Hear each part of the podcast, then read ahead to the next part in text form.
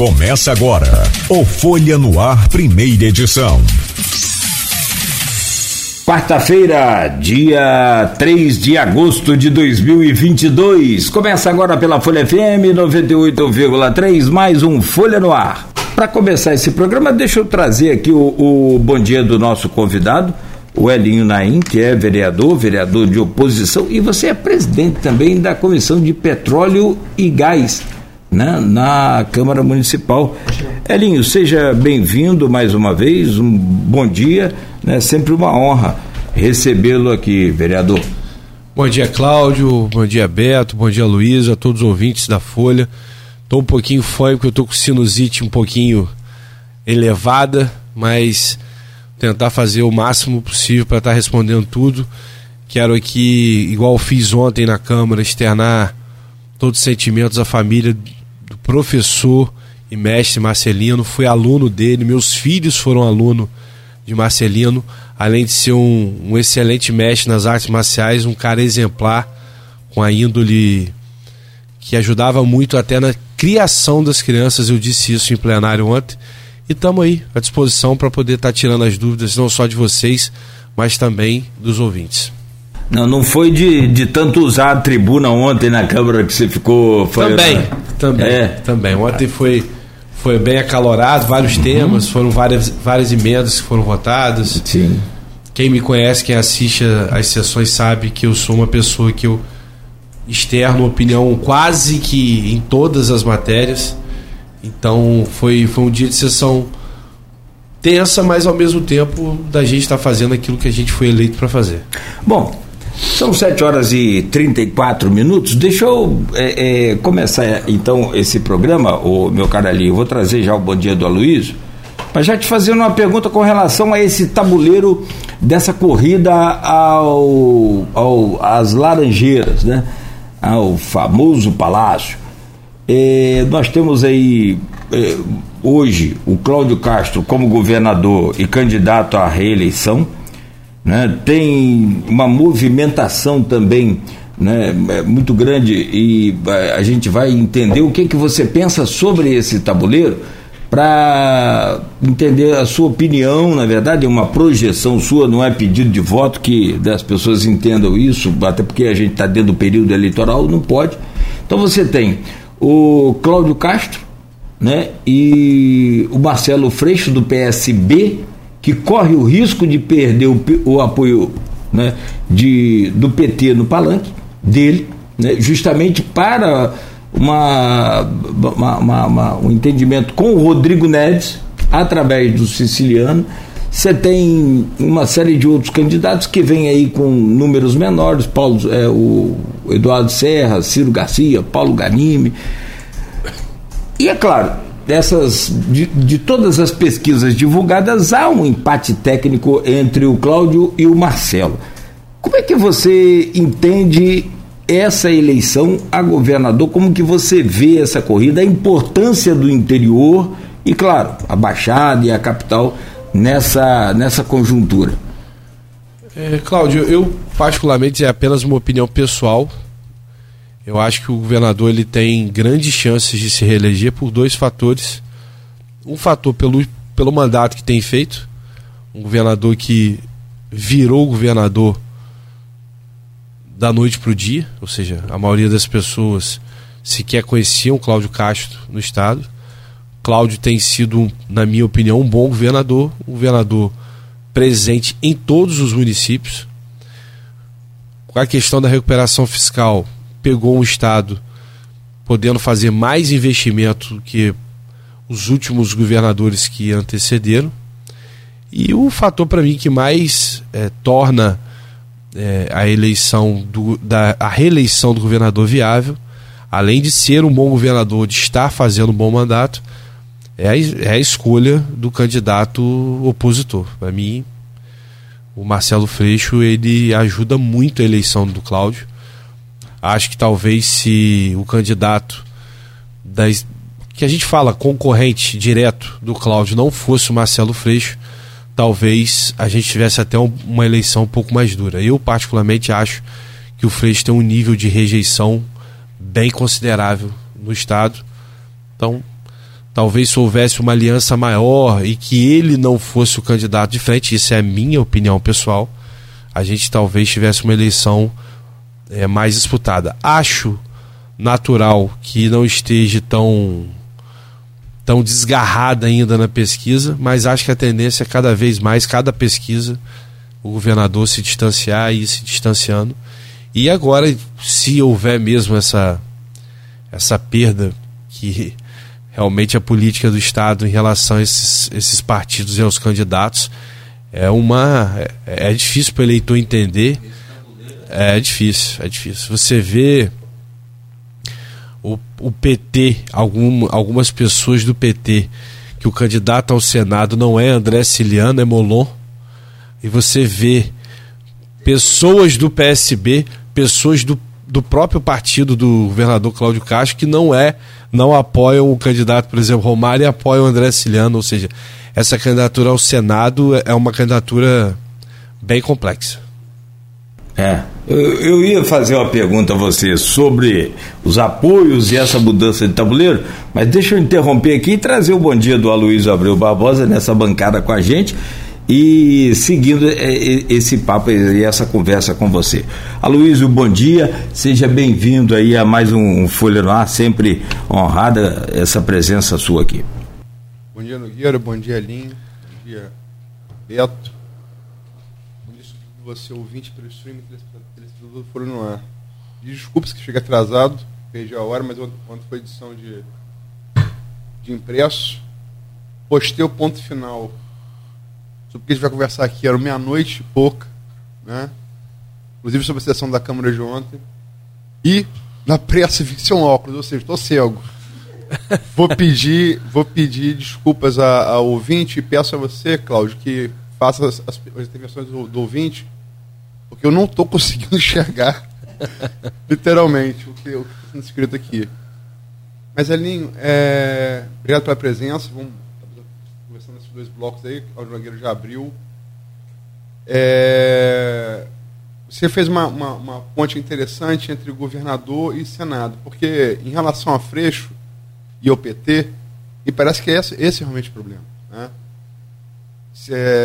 A gente tem mudou a legislação eleitoral, a gente tem a instituição hoje da federação, que a gente não tinha antes, a gente era coligação. Para o ouvinte entender, coligação era ficar, federação é casar, né? E as pessoas esquecem que a eleição para o Senado, embora seja legislativa, é majoritária, né? É a única eleição legislativa majoritária, diferente da de deputado, que a gente vai falar aqui também. E essa coisa de ter aliança do PSB, ter aliança ter federação com o PT e querer lançar dois. Molon querer ser lançado senador, já tendo Ceciliano como candidato. E parece que esse foi o problema. E o fato do Rodrigo Neves, esse prefeito de Niterói, ter uma história grande no PT, ele foi prefeito de Niterói pelo PT, quando chegou lá no PT, saiu depois na onda da Lava Jato, das prisões e tal, ele mesmo chegou a ser preso. E agora o PT parece que está voltando uma surpresa, voltando para apoiar Rodrigo Neves e tirando apoio do Freixo. A gente sabe que a eleição está muito polarizada para presidente e o quanto isso importa e reflete aqui no estado do Rio. Quer dizer, você já fez essa analogia, o principal adversário nas pesquisas, todas as pesquisas mostram isso, de Castro, se perder esse apoio, a coisa fica complicada. Ao mesmo tempo, parece ter pouco tempo para isso reverter, para Rodrigo Neves virar um candidato competitivo. Como é que você vê essa disputa aí de Molon e de Ceciliano e essa consequência que parece que talvez facilite o caminho de Castro? Como é que você enxerga? Não, eu particularmente acho que o governador, além de ter feito está fazendo um bom mandato, a escolha da oposição de uma maneira equivocada na escolha da peça, principalmente das peças, de ser candidato, isso causou, graças a Deus, eu falo isso graças a Deus porque eu tenho uma simpatia pelo governador Cláudio, tenho uma gratidão porque, como campista, por tudo que ele tem feito ao nosso interior, principalmente ao município de Campos, e acho o seguinte, é vaidade, né, o Aloysio, é briga de poder. Freixo é um cara o que tudo indica, é o que as pessoas falam, eu tive apenas uma vez com ele. É um cara difícil de lidar também do ponto de vista das suas vaidades. É um cara que já foi deputado muitas vezes, é um cara que já está na vida pública, já perdeu inúmeras eleições para a Prefeitura do Rio, salvo engano 2 ou 3, acho que pelo menos 2 ele já concorreu para a Prefeitura do Rio. Do governador acho que será a primeira vez, salvo engano, mas para prefeito 2...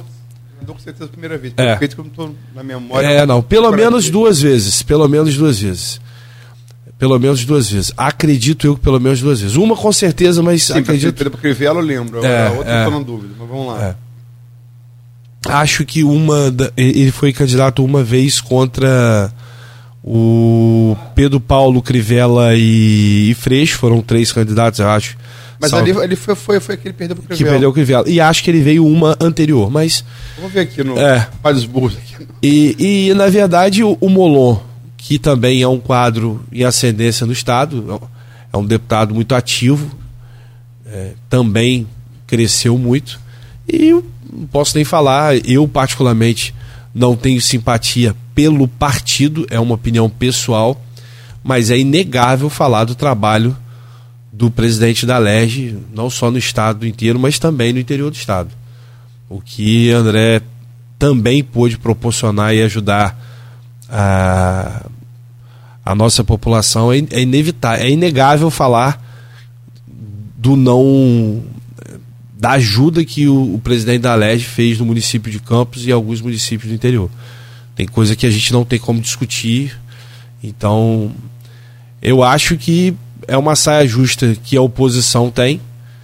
Acho que quanto mais houver essa briga de vaidades e desentendimentos, mais difícil se ter uma eleição que tenha condição de se disputar com o governador Cláudio Castro, que é o que a gente espera, se Deus quiser, seja reeleito governador. É uma questão pessoal, não estou aqui fazendo campanha, é apenas uma opinião. E acho que o governador tem larga vantagem na frente. Acho que o governador... principalmente por essas brigas internas do PT, com o PSB, com o PDT, o governador tem vasta vantagem. Acho que agora a tendência é ao contrário, eu acho que o Rodrigo ele pode até subir um pouco, mas acho que não muda Cláudio, diminui Freixo, só vai diminuindo mais os outros 2 candidatos. E para senador? Romário, a gente tem 3 pesquisas, as 3 últimas pesquisas. A última foi, teve a Genial Quaest, teve a IPEC, e a última foi... Paraná? Não, Paraná não. A última que fez foi Arnaldo, por isso que eu não estou lembrando. A última que fez foi Arnaldo, mas saiu agora na sexta-feira. Vou pegar aqui, mas são 3 pesquisas, um instituto que eu não estou lembrando, mas eu sei de cabeça os resultados. O Romário, tanto na IPEC quanto na Genial Quaest, IPEC é antigo Ibope, larga margem de vantagem na frente, larga margem. Essa agora, porque saiu a última agora de sexta-feira, procurei Nogueira no Folha 1, deu Molon na frente, mas ali empate técnico com o Romário.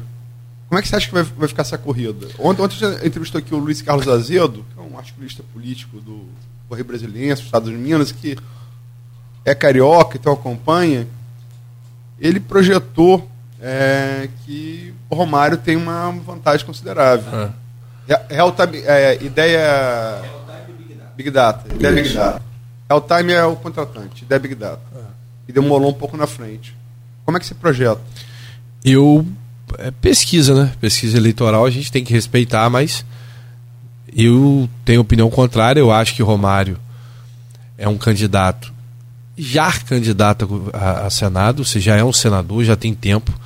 É um nome popular muito conhecido, ou seja, você tem algumas facilidades a título de divulgação. Porém, eu acho que se tem alguém que possa tirar a eleição de Romário numa conjuntura, não seria Molon, seria o próprio André. E eu vou explicar, na minha opinião, o porquê.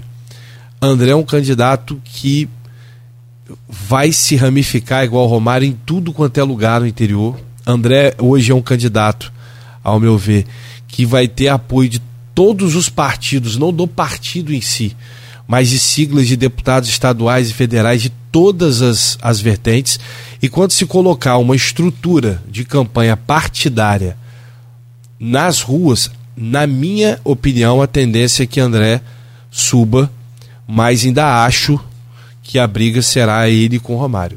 Eu não consigo ver Molon se manter nessa briga até o final das eleições.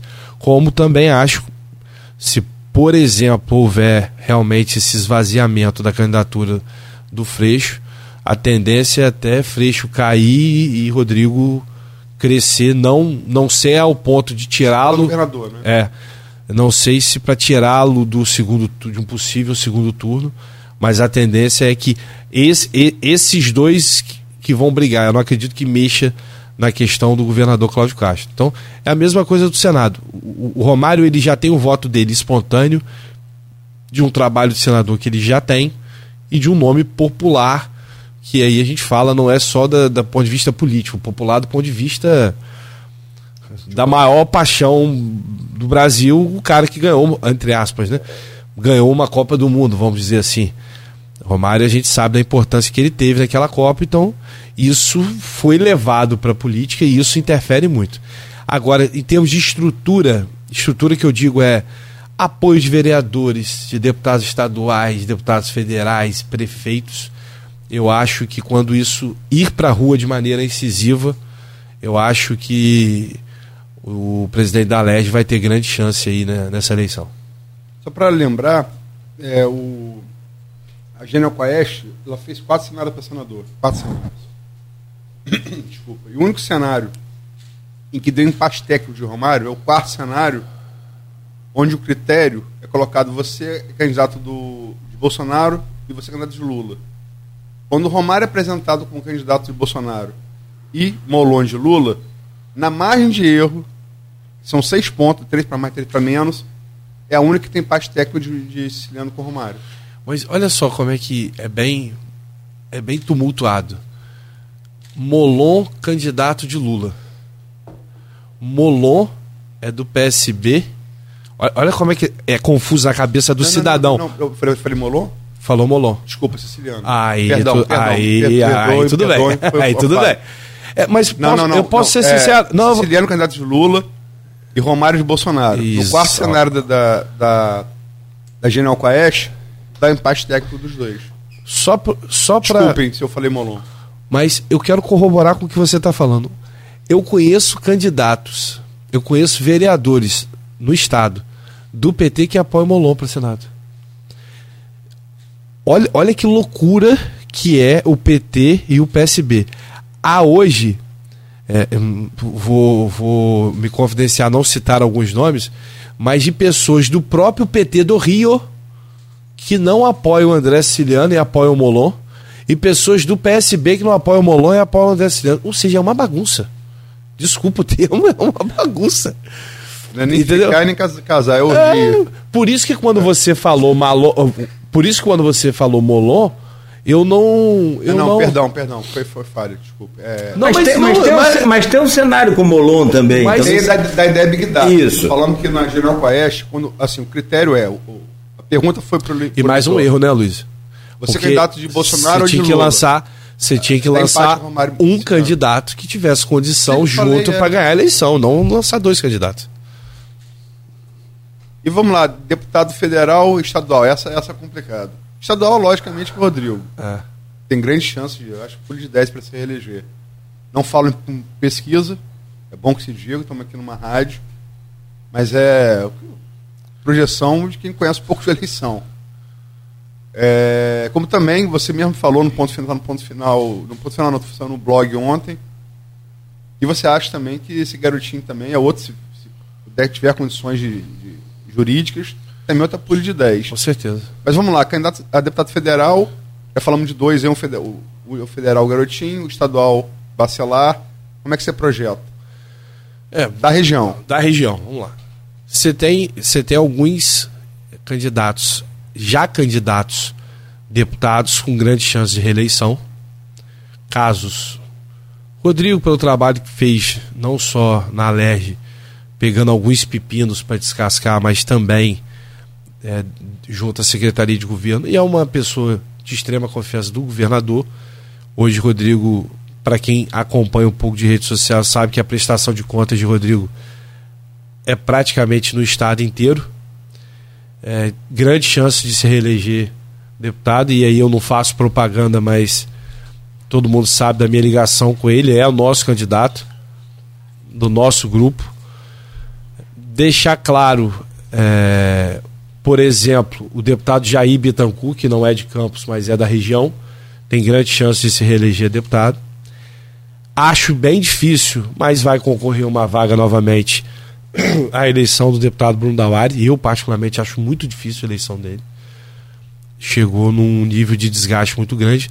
Não tem nada pessoal contra Bruno, torço até por ele, é um bom menino, mas vejo a eleição dele com muito desgaste e essa desunião aí. O menino era da sua idade. Hã? É um bom menino, é da minha idade. Estou falando porque eu também me acho um menino. Não me acho um menino, não um garotinho, um menino.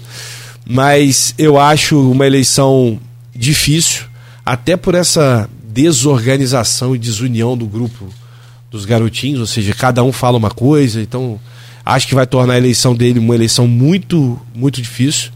Então os três da região que são. Temos candidaturas novas de alguns colegas vereadores, o vereador Tiago Rangel, que é o vereador da base do governo, está vindo num partido que o torna possivelmente com chances de ganhar a eleição, um partido que com poucos votos, bem menos do que outros partidos, tem chance de ganhar a eleição. Não sei se vai ter apoio do governo, se não vai ter apoio do governo. O pastor Marcos Elias, que é um candidato que vai concorrer num partido maior, precisa ter um peso maior. E o meu amigo pessoal, o vereador Bruno Viana, que vem com apoio do atual prefeito do Rio, não só em algumas cidades aqui do interior, tem o apoio até na cidade, e que é um futuro promissor que acredito que tenha chances também de estar concorrendo uma vaga na Assembleia. Então, o quadro de estadual são esses os candidatos, são três colegas vereadores pleiteando a vaga. O vereador Juninho Vigílio não se sabe ainda se é candidato ou não. Há uma ele é Davi Loureiro. Se Davi Loureiro não tiver condição jurídica... E os três atuais deputados, eu vejo a eleição de Rodrigo muito viável e acho que o grupo está muito empenhado para que isso aconteça, principalmente em Campos. Eu não falo isso de fora, mas todas as pessoas, eu acho que pelo jeito agregador de Rodrigo, de palavra, de cumprir com os seus parceiros, vão fazer com que a gente tenha cada vez mais vontade de fazê-lo, não só deputado, mas principalmente o deputado mais votado em Campos. Isso é uma questão do nosso grupo que a gente gostaria muito. De federal... Antes de você falar de federal, só voltar nessa lista aí, tem vários nomes, é claro, e aí sempre falando sobre essa questão, respeitando a lei. Você esqueceu de dizer que Bruninho, Bruno Dauaire tem também o apoio de Vladimir. Isso não pesa para... Pesa, mas esse é o grande problema. Esse apoio ele já vem há algum tempo. E com isso o desgaste também vem junto.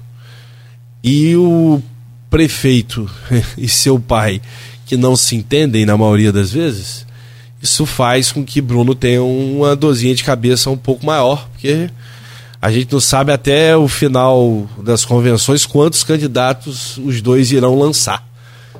E aí, com o desgaste natural de Bruno do mandato e até das suas lideranças, isso possa atrapalhar muito a eleição dele. É a minha opinião pessoal, nada quanto o vereador, mas pela confusão política onde ele vive, que eu já conheço há bastante tempo, deixa eu pegar carona, vai ter bom trabalho. Posso pegar carona? Pode, à vontade.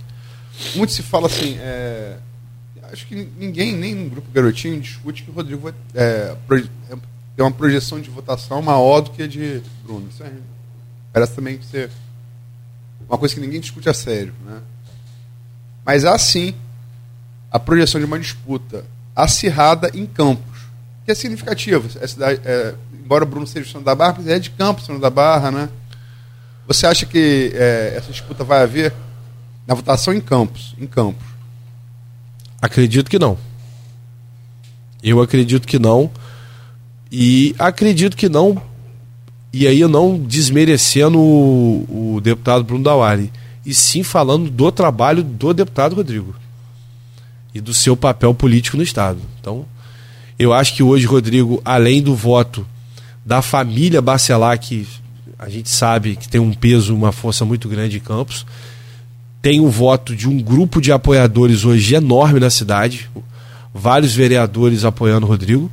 E um terceiro fato, que é inegável, é que Rodrigo cada vez mais cresce contra os garotinhos, de uma maneira geral, e está mais do que comprovado nas eleições municipais que se passou, que Caio ele dá um pulo no segundo turno absurdo, na minha humilde opinião, não por ele, muitas das vezes sim, pelo anti-garotismo. Então, eu, na minha opinião, acho que Rodrigo, pelo mandato e por tudo isso que eu te falei, por todos os apoiadores que vai ter, eu acho que Rodrigo leva vantagem considerável, e também pela essa falta de palavra, de organização, essa bagunça que a família faz em relação de você é candidato, João é candidato, Pedro é candidato, Manel é candidato, todo mundo é candidato, e um é candidato a deputado, e larga, vira Senado, e larga, uma bagunça. Você nunca sabe o que é. Eu falei isso, a gente falou na sua prima Clarice, a senadora, né? Que, pra mim, eu até hoje não consigo entender. Cabeça de garotinho a gente não se discute, porque eu, com todo o respeito que tenho, ainda tem um pingo de respeito, acho que é um suicídio eleitoral, mas que ele deve ter algum fundamento para esse suicídio. Chance, com todo respeito a ela, nenhuma. O próprio partido dela, em sua esmagadora maioria, não o apoia. Pode falar da boca para fora que apoia, mas não apoia de maneira alguma.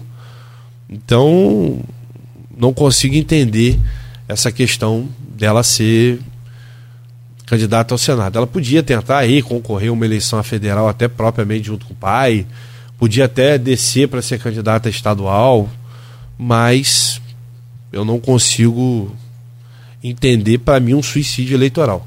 Federal e para chegar presidente, para encerrar esse bloco, falar de Câmara, que todo mundo quer ouvir.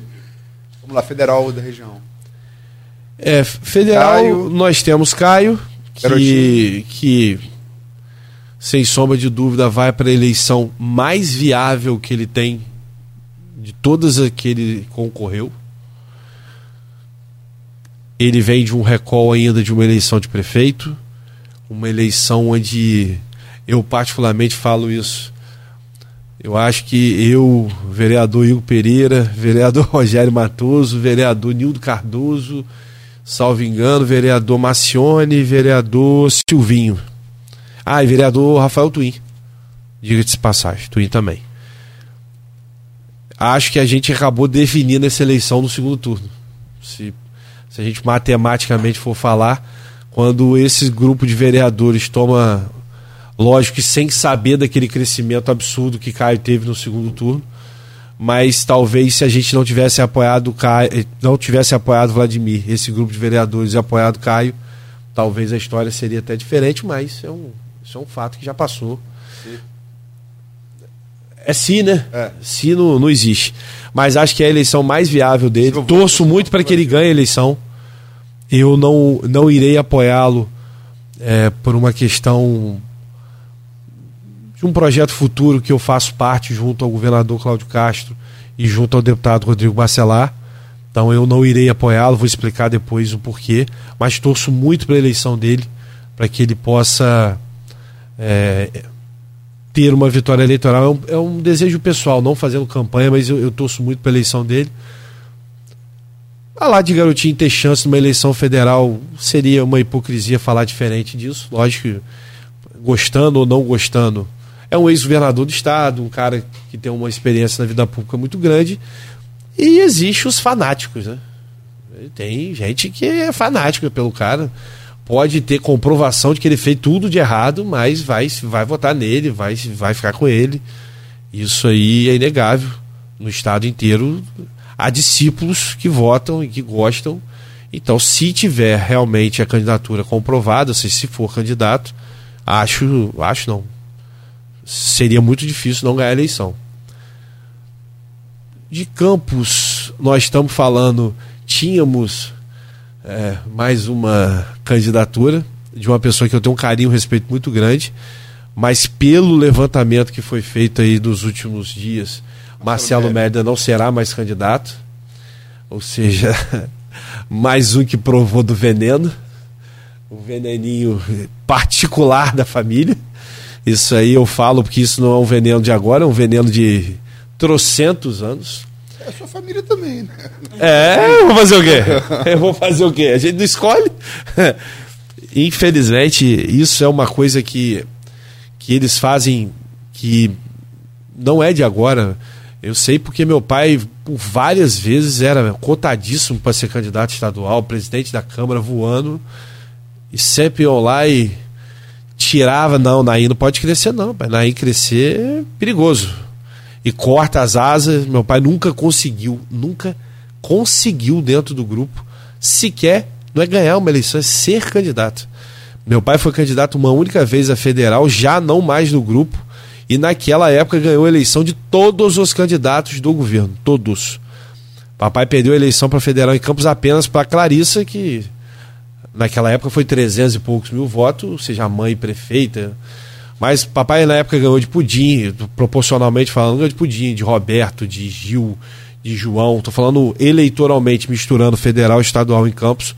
Papai elegeu Roberto Henriques, estadual. Não, mas isso foi em 2010. Sim. 2010 papai ajudou, não só Roberto. Eu tenho uma memória muito boa em relação a isso. Ajudou a eleger seu Feijó, seu Roberto, seu Feijó, seu Roberto, a campanha do seu próprio Garotinho, à época coordenada pelo atual prefeito Vladimir, pudim, ou seja, mesmo assim não vale de nada. Para esse pessoal ser correto, não vale nada. Ou você é puxa-saco, ou você não serve. E se for em fanatismo, vamos chegar a uma eleição que está, infelizmente, muito fanatizada. Para terminar esse bloco e parte para o que interessa aqui no nosso canal, que é a Câmara. Presidente. A gente está aí, uma eleição claramente polarizada. A diferença, a eleição, não sabemos o que falamos aqui no início, o que PT indo para Rodrigo Neves a se confirmar, o que vai causar, mas é uma eleição polarizada. Todas as pesquisas mostram que é Cláudio Castro e Marcelo Freixo. A eleição a presidente, ela está bem polarizada também, que é Bolsonaro, é Lula, Bolsonaro, né, nas pesquisas pela ordem. E está muito cristalizada, e eu te digo como quem faz eleição desde 89, eu nunca vi uma eleição tão cristalizada, onde a diferença estava 60 dias da eleição. Eu nunca vi uma eleição com a diferença tão pequena do voto espontâneo para o voto induzido, estimulado.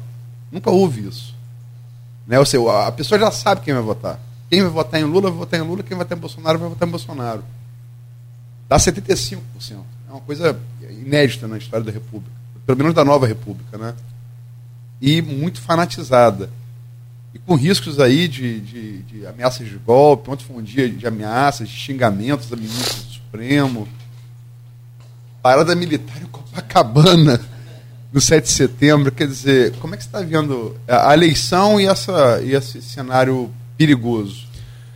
Primeiro, a primeira preocupação é afetar diretamente a democracia do país, né? Porque eu acho que ameaças de ambas as partes, isso tem acontecido, são ambas partes fanáticas, tanto de um lado quanto de outro. Existe hoje o fanatismo do bolsonarismo, como existe o fanatismo do lulismo, ou seja, é algo que é totalmente cristalino, como você falou da questão da diferença dessa questão do voto espontâneo para o voto que não é o voto espontâneo, que é o voto estimulado. Eu, particularmente, Luiz, eu tenho que externar minha opinião, embora de maneira nenhuma fazer julgamento político, nem muito menos pedir voto, deixar claro isso. Eu gostaria muito de ter uma terceira via viável no país. Há muito tempo, desde quando Bolsonaro ganhou a eleição, eu torcia para que se surgisse uma terceira via viável no país. É a minha opinião. Eu sempre fui um cara que, com as devidas limitações de erro, sempre fui um cara que gostava que lia o livro e que tinha um respeito político, ainda tem um respeito político pelo ex-presidente Fernando Henrique Cardoso. É a minha opinião pessoal. Acho que ele cometeu vários erros no governo dele, mas também acho que houve vários acertos no governo FHC. O que a gente vê hoje que é muito ruim, mas aí a gente tem que falar de pesquisa, é: existiu uma onda Bolsonaro, e aí diga-se passagem só para as pessoas ficarem claras, não tenho simpatia, não gosto do ex-presidente Lula, nunca votei em Lula, é uma questão pessoal minha, nunca votei no PT. Minha pessoal, acho, respeito quem vota, respeito quem gosta, mas eu nunca tive simpatia pelo PT e nem pelo ex-presidente Lula. Teve vários méritos o seu governo, teve, e é inegável, e isso a história comprova, e eu não vou discutir isso aqui. Em relação ao governo Bolsonaro, eu particularmente acho que ele tem bons quadros como bons ministros no governo. Acho que ele errou em alguns aspectos, acertou em outros aspectos. Mas quando a gente fala de eleição, e aí eu não estou por isso que eu deixei claro que eu sempre torci por uma terceira via, e infelizmente não vai acontecer essa terceira via, é inegável dizer isso. Mas se a gente for falar de pesquisa, você tem que pautar a última eleição que aconteceu. Se a gente for pautar a última eleição que aconteceu, as pessoas falam muito, Luiz, rapaz, Lula está na frente da pesquisa de Bolsonaro, isso não pode, como é que Lula está na frente da pesquisa? Ele sempre teve. Você vai nas ruas, as pessoas não conseguem, eu não vejo o voto do Lula, eu vejo o voto do Bolsonaro. Concordo. Hoje, essa é a minha opinião, o voto de quem vota em Bolsonaro, ele é um voto muito mais por todo estrago, entre aspas, midiático que o PT e que o Lula sofreram nos últimos anos, alguns, na minha opinião, com razão, outros em exagero, faz com que o próprio eleitor do Lula ele seja um pouco mais recuado, mais contido em expressar, às vezes, a sua opinião, quando não numa pesquisa onde ele está sendo entrevistado de maneira em separado. Mas falando em números, Bolsonaro teve 55 milhões de votos numa onda muito maior, contra 45 milhões de votos, na minha humilde opinião, de um prefeito que não foi um bom prefeito de São Paulo, que foi o Haddad, e com Lula preso. Então, o candidato não é mais Haddad, o candidato é Lula, e hoje ele é candidato solto. Então hoje ele é candidato solto. Então, o que às vezes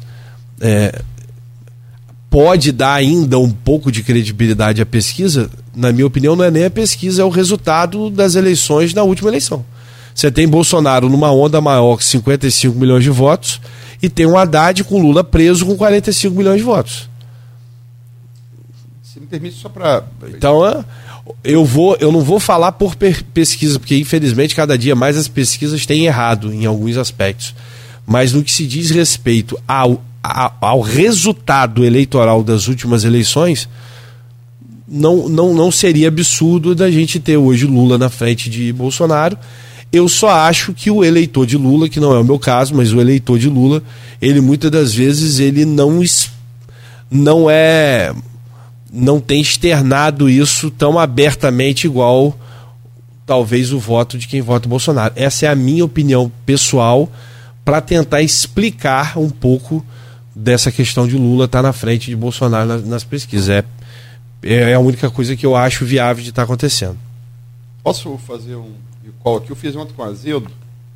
É interessante, você falou, a gente olhar para 2018. É uma eleição que, para mim, assim, particularmente, acho a mesma eleição. Teve o plano de Bolsonaro, mas a mesma eleição. Ciro teve quanto nessa? Desculpa a pergunta. Quantos por cento? Na qual? 2018? Ele ficou em terceiro lugar, ele ficou uns 10 pontos abaixo de Haddad. Mas eu estou falando assim, vamos voltar ao cenário que a gente está hoje, agosto de 2018. A gente está em agosto de 2022, né? Lula, ele vai ser...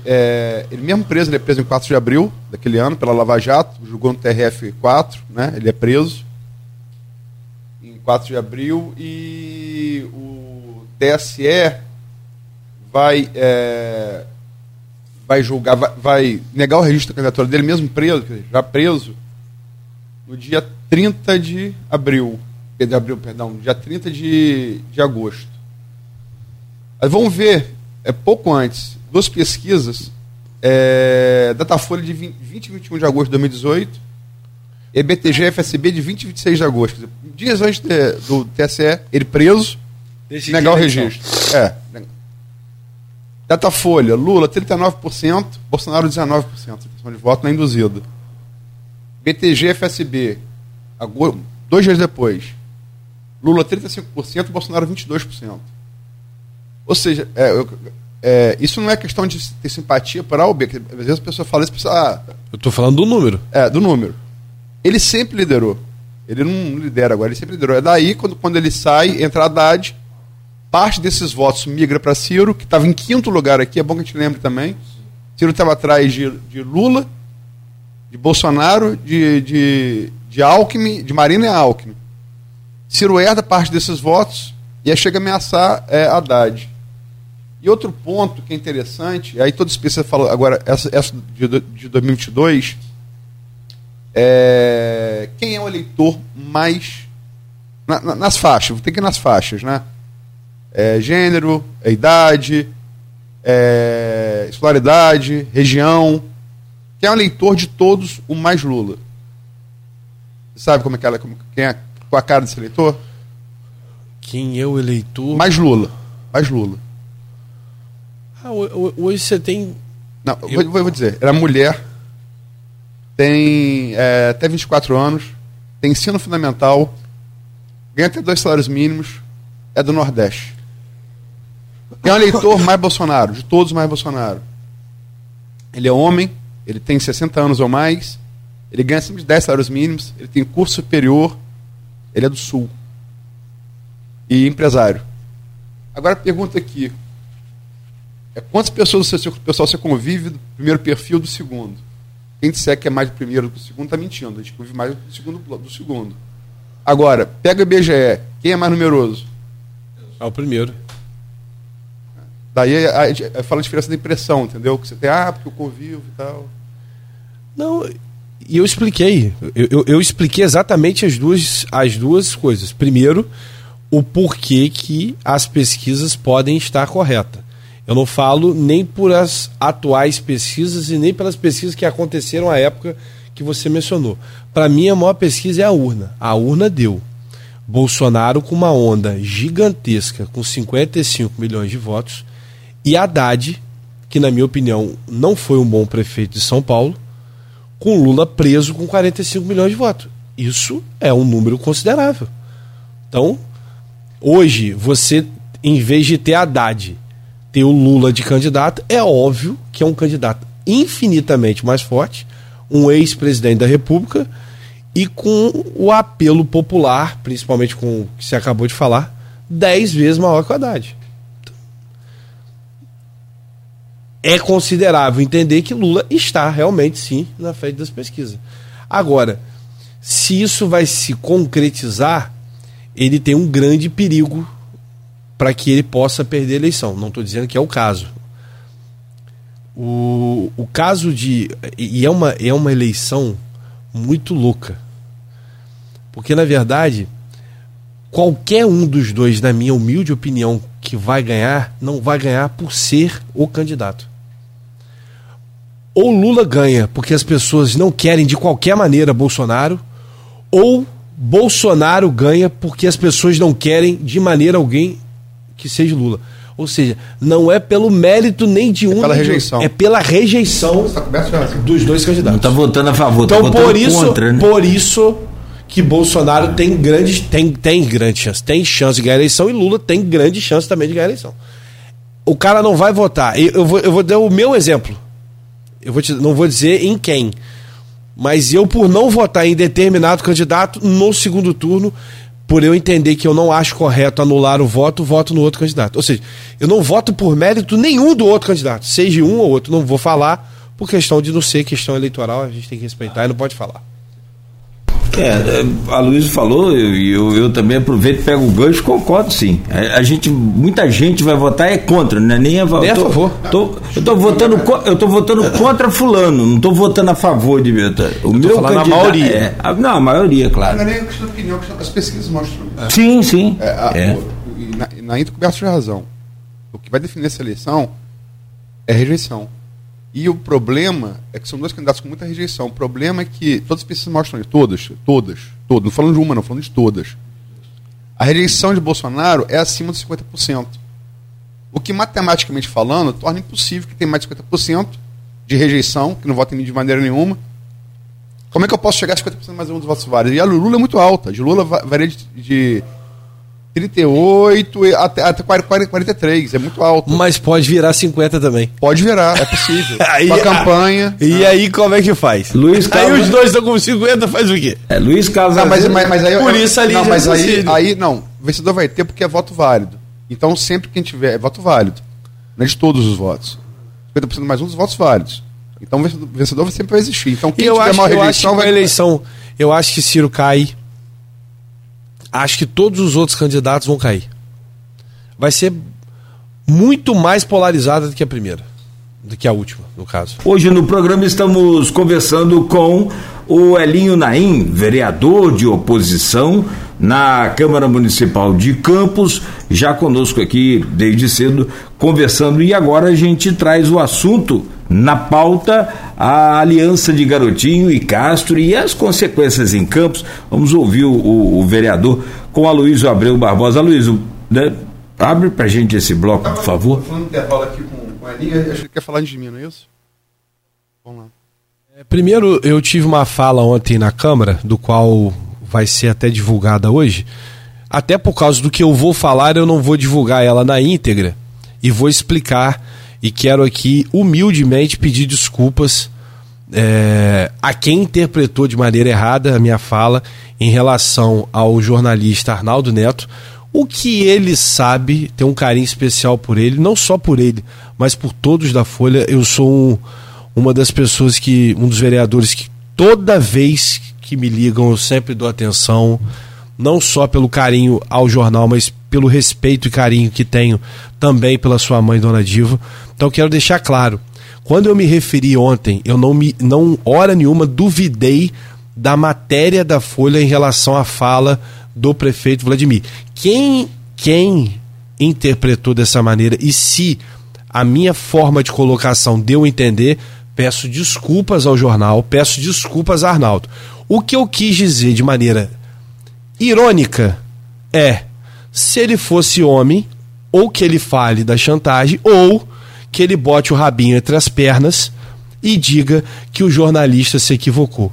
Apenas uma maneira de deixar claro que eu sei, obviamente, que ele falou sim, mas que eu sei que ele é um pouco, vamos dizer assim, pra gente ser mais claro, que ele não vai manter o que ele disse. Sabe por que ele não vai manter o que ele disse, Aloysio? E aí, Arnaldo, por isso que eu peço mais uma vez, humildemente, vou falar isso no plenário da Câmara, tá? Posso fazer um adendo? São duas coisas diferentes. Arnaldo colocou hoje é quarta, na terça-feira, que o aliança que a gente vai tratar aqui o apoio de... Aliança, vamos botar o apoio de deixa eu só concluir. Pode ficar à vontade. De Garotinho a Castro, passaria pela pacificação aqui na Câmara de Campos. Essa matéria de Arnaldo, que é um dos jornalistas mais criteriosos com os quais eu trabalhei de jornalista pra caramba, de Tetanama pra cá, né? Muito, muito, muito ético, né? É uma coisa, quem colocou o que Vladimir falou, que não vai ser desvantagem, fui eu, Aloysio Abreu Barbosa. Mas o que eu não estou entendendo, essa questão de Arnaldo, pelo seguinte: quando eu falo que a matéria é lamentável, eu não me refiro, e aí por isso que eu estou pedindo desculpas a quem interpretou dessa maneira, e se eu me coloquei, não é a matéria em si, é o comentário mentiroso do prefeito na matéria, que não é mentiroso da parte do jornalista, é mentiroso da parte do prefeito. Você não está entendendo, a matéria de Arnaldo não tem fala de Vladimir, quem fala de Vladimir fui eu. Então, mas a matéria, ao meu ver, quando eu falo da matéria, eu falo da matéria como um todo. Porque elas foram... Não, mas para mim, desculpa... Para mim era uma matéria só, eu não tenho essa informação que você acabou de me dar agora. Para mim é uma matéria mãe, que eu comentei uma parte, que depois... Essa é minha. É, então hora nenhuma eu falei da matéria de Arnaldo. Não, a matéria de Arnaldo foi falado, foi vinculada à rede social. Mas não da minha parte. Não da sua parte. Ah, tá. Porque você tinha dito... Agora, eu vou falar um off aqui, que Arnaldo teria ficado chateado comigo. Eu não falei da matéria dele, eu falei da sua matéria. Você não. Eu falei que Arnaldo ficou chateado como todo profissional zeloso da sua ética profissional. Ah, então não é comigo. Não. Ah, então, perdão. Não. Então é isso que eu não entendi. Por isso que houve essa confusão. O que você falou, o jornalista que você se refere a tribunal sou eu. Então foi isso. Arnaldo ficou chateado por quê? Com toda a razão. É um profissional ético, muito sério. E a gente tem um carinho especial para ele, muito tenho. Muito sério. Eu defendo aqui, não é porque corporativismo, é porque é sério mesmo. Né? Muito ético. Não, comigo ele, sempre teve on, tudo. O cara é muito respeitoso. Ele fez a matéria na terça, e aí eu, Aloysio, na Hoje é... Não, ele fez na segunda, você fez na terça. Na terça-feira, eu repercutindo ele, até quem fez a pergunta aqui foi Nogueira. Nogueira falou aqui, e agora? Aqui ontem de manhã eu falei, não sei responder, mas uma boa pergunta, Nogueira, eu vou fazer essa pergunta. Sair daqui já demanda algumas pessoas, inclusive você. Então, em relação a essa matéria, quando eu mencionei que era lamentável a matéria ontem, e aí estou pedindo humildemente desculpa, eu não me referi à matéria feita pelo jornalista Luiz Abreu. Eu falei quanto ao comentário mentiroso que o prefeito fez na matéria. Então, o que eu peço desculpa quando eu me referi não à matéria como um todo, e sim a um comentário mentiroso dele. Vamos lá. O que tem? Vou repetir a pergunta que o Nogueira me fez ontem, que eu tentei responder ouvindo você, ouvindo outras pessoas e ouvindo o Vladimir. O que esse apoio de última hora, depois de uma saraivada de críticas muito pesadas de Garotinho e de Clarice também, comparando Caixa Cabral, festa na Babescas, uso de livros de helicóptero. O que isso muda na Câmara de Campos? Eu sei que você já me disse que você conversou na segunda-feira com o Rodrigo, ele falou que não muda nada, mas o que... Nada não, piora. Vamos lá. O que muda, o que não muda, por quê? Não muda nada e... Pelo contrário, olha como é que é bizarro. O cara declara um apoio a você, sem você sequer saber do apoio, no outro dia te esculhamba. O cara é louco. É louco. Quem vê, eu não vejo, né? Mas chega já pronta a matéria. Olha a fala do cara. O cara faz isso, mas eu vou votar nele e vou pedir voto pra ele. Ele é um bom cristão e o partido mandou. Tá bem não, gente. Não pode tá bem não, velho. Aloysio, não pode tá bem, gente. E eu não falo isso feliz, não. O cara não pode tá bem, velho. Aí sabe o que vai acontecer? Daqui a 2-3 dias ele vai soltar mais uma pérola. Porque vai soltar. Isso é inegável. Não vai soltar. Aí sabe o que vai acontecer? Clarice é candidata ao Senado. Não é isso? Ficou aqui definido aí que ela é candidata ao Senado. Não vai ter apoio. Ninguém gosta, ninguém quer, ninguém vai apoiar. Automaticamente vai acontecer o quê? Ela vai começar a soltar as pérolas também, igual estava soltando antes dessa conjunção. Então, é um apoio que, na minha opinião, é um apoio que é falso. Não existe esse apoio. Como que eu vou te apoiar, Aloysio, e no outro dia eu vou ficar te esculhambando? Que apoio é esse, gente? Apoio... Mas houve esculhambação de... Eu não acompanhei, não. Depois do apoio, houve esculhambação? Ele fez um vídeo onde ele afirma, na cabeça dele, algumas irregularidades, mas diz, mesmo assim eu vou apoiar. Ele faz uma série de denúncias contra o governador um dia depois, ou 2 dias depois, dele ter dito ao governador que ia apoiar ele. Que apoio é esse, gente? Não existe esse apoio, não. Pô. Não existe esse apoio. E vamos dizer Aí, Luiz, deixar de maneira clara para o ouvinte entender e principalmente para a população de Campos ficar tranquila em relação a isso. Vamos dizer que fosse um apoio verdadeiro, que eu não acredito, mas vamos dizer que seja um apoio verdadeiro. Vai mudar o que em Campos? Para mim não muda nada. Vou dar um exemplo claro. Na minha opinião, a eleição estadual não vai se polarizar quanto a eleição nacional. Vão ser eleições diferentes. E a eleição estadual não vai interferir na questão de governabilidade do governo em Campos. Para que haja governabilidade, para que haja paz por parte de Vladimir, não adianta ficar pedindo e querendo, achando, supondo que vai ter orientação de cima, que vai acontecer alguma coisa. Não vai. O que vai acontecer é ele entender, por exemplo, de que ele tem que ter maturidade com as coisas. Que ele tem que entender que ele não vai ficar fazendo tudo do jeito da cabeça dele, como ele acha que tem que ser. E não vai ter um monte de gente dizendo amém a ele. Não vai. São dois pontos. Dois pontos assim. Parece. Não precisa nem entender muito de política. Basta observar um pouco o cenário. O remanejamento do orçamento do ano que vem, a LOA, né? Correto. Mas, enfim, remanejamento. Eu sempre gosto de explicar isso, porque para o ouvinte, para o leitor, o que é remanejamento? É um negócio gongórico, né? Remanejamento, ouvinte, é o seguinte: você vai fazer a reforma da sua casa. O projetor gastar X no banheiro, 2X na sala. A sala ficou por X, ficou mais barata. Você não, para você pegar esse X e aplicar no banheiro que ficou mais cara, tem que pedir autorização a outra pessoa para poder, poder utilizar esse dinheiro, né, de um destino para o outro. É isso que é remanejamento. E a outra coisa é a composição da mesa diretora.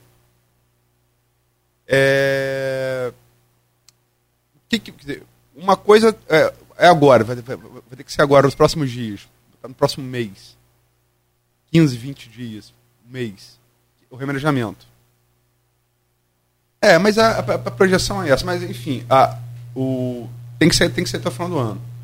Né? Até porque senão vai virar aquela crise que a gente teve em 2019, 2020, com o Rafael. Né? Entra o ano sem orçamento. E a outra é você tem até dezembro para ser marcada, que é a eleição da mesa diretora, que vocês já venceram por 13-12, venceram com o Marquinhos, o resto da mesa não foi eleita. Há alguma possibilidade dessa aliança interferir em uma coisa específica ou na outra, e por quê? Primeiro, eu falei isso ontem no plenário da Câmara e vou repetir. Uma das grandes vantagens e é uma das grandes virtudes que o deputado Rodrigo Bacelar tem é que ele é um cara extremamente parceiro, extremamente correto com quem está com ele. Então, vamos supor, Aloysio, que houvesse, que eu não acredito, porque eu conheci um pouco, tenho conhecido cada vez mais um pouco o governador Cláudio Castro e tem me parecido cada vez mais uma pessoa inteligentíssima. Vamos dizer que o governador Cláudio Castro tivesse pedido ao deputado para que o deputado intervisse em Campos. Conhecendo o Rodrigo, ele briga com o Cláudio Castro, mas não faz isso. Se Rodrigo... Olha o nível que eu estou te falando. O governador faz o negócio para ficar bom para mim e para o senhor. Aquilo lá, os caras foram corretos comigo. Deixa eles tocarem a vida lá, deixa eles resolverem o problema deles lá. Eu não vou meter nisso, não. Eu ouvi isso. Não foi do Rodrigo, mas conhecendo o Rodrigo como eu conheço, eu não duvido que isso aconteceria. E conhecendo um pouquinho como eu tenho conhecido o governador Cláudio Castro, principalmente pela sua inteligência, e depois de tudo que vem acontecendo em Campos, o apoio do pai, aí Garotinho faz a aliança com Cláudio, aí pede os cargos não saem, aí Garotinho fica chateado, e começa a bater em Cláudio Castro, depois volta. Você acha realmente que o governador vai se meter nisso? Não vai. E mesmo que se metesse, aí eu tô dando a minha, eu tô falando Hélio, vereador de Campos. Se o governador me pedisse, eu, com todo respeito do governador Cláudio Castro, continua sendo o meu governador, continuarei apoiando Vossa Excelência, mas eu aprendi que ordem absurda não se cumpre. E aí, você falar de remanejamento é bom para que as pessoas entendam isso, e eu concordo, Aloysio. Vamos lá. Eu fui eleito, igual mais 24 colegas, para fiscalizar a cidade de Campos, concorda comigo? Porque as pessoas têm... né? É, as pessoas elas têm uma noção muito equivocada, muitas das vezes as pessoas. O vereador não foi eleito para dar cimento, dar tijolo, ficar empregando um monte de gente, porque essa é a visão equivocada, muitas das vezes, dos vereadores. O vereador foi feito para fiscalizar, para saber exatamente o que está acontecendo no Poder Executivo e criar leis que melhorem a vida das pessoas. Isso foi feito o vereador. É para isso. Aí eu falo, o prefeito diz que querem amarrar ele. Beleza. Eu voto sua calamidade. Aprovo sua calamidade. Você recebe recurso. Tá chovendo, né? Uma não. Irregularidades, a gente sabe, irregularidades que eu digo são denúncias. Eu não tô falando de fato concreto. Porque fato concreto só depois que a justiça definir. Você tem que continuar com crédito? É simples. Você faz o que você quer, passa para a Câmara. O prefeito, Aloysio, ele não vai perder o poder de decisão dele de fazer o que ele acha que ele tem que fazer, não. Ele simplesmente tem que passar para a Câmara as suas vontades e as suas mudanças. É simples. Ele faz um planejamento. Ah, não, eu quero gastar, Aloysio, 10 milhões de reais na educação e 5 milhões na saúde. Mudei de ideia no meio do caminho. Mas você mudou de ideia por conta de quê? Passa para a Câmara. Por que você não pode passar para a Câmara? Para que a Câmara fale, ah, tá. Você mudou de ideia por conta de quê? O que que te fez mudar de ideia? Você senta com um bando que ele fala que tem um monte de técnico desde a eleição. Faz todo um planejamento, mudou de ideia por conta de quê? E qual o problema? Se você mudou de ideia, que é todo direito seu mudar de ideia, a Câmara aprovar ou não.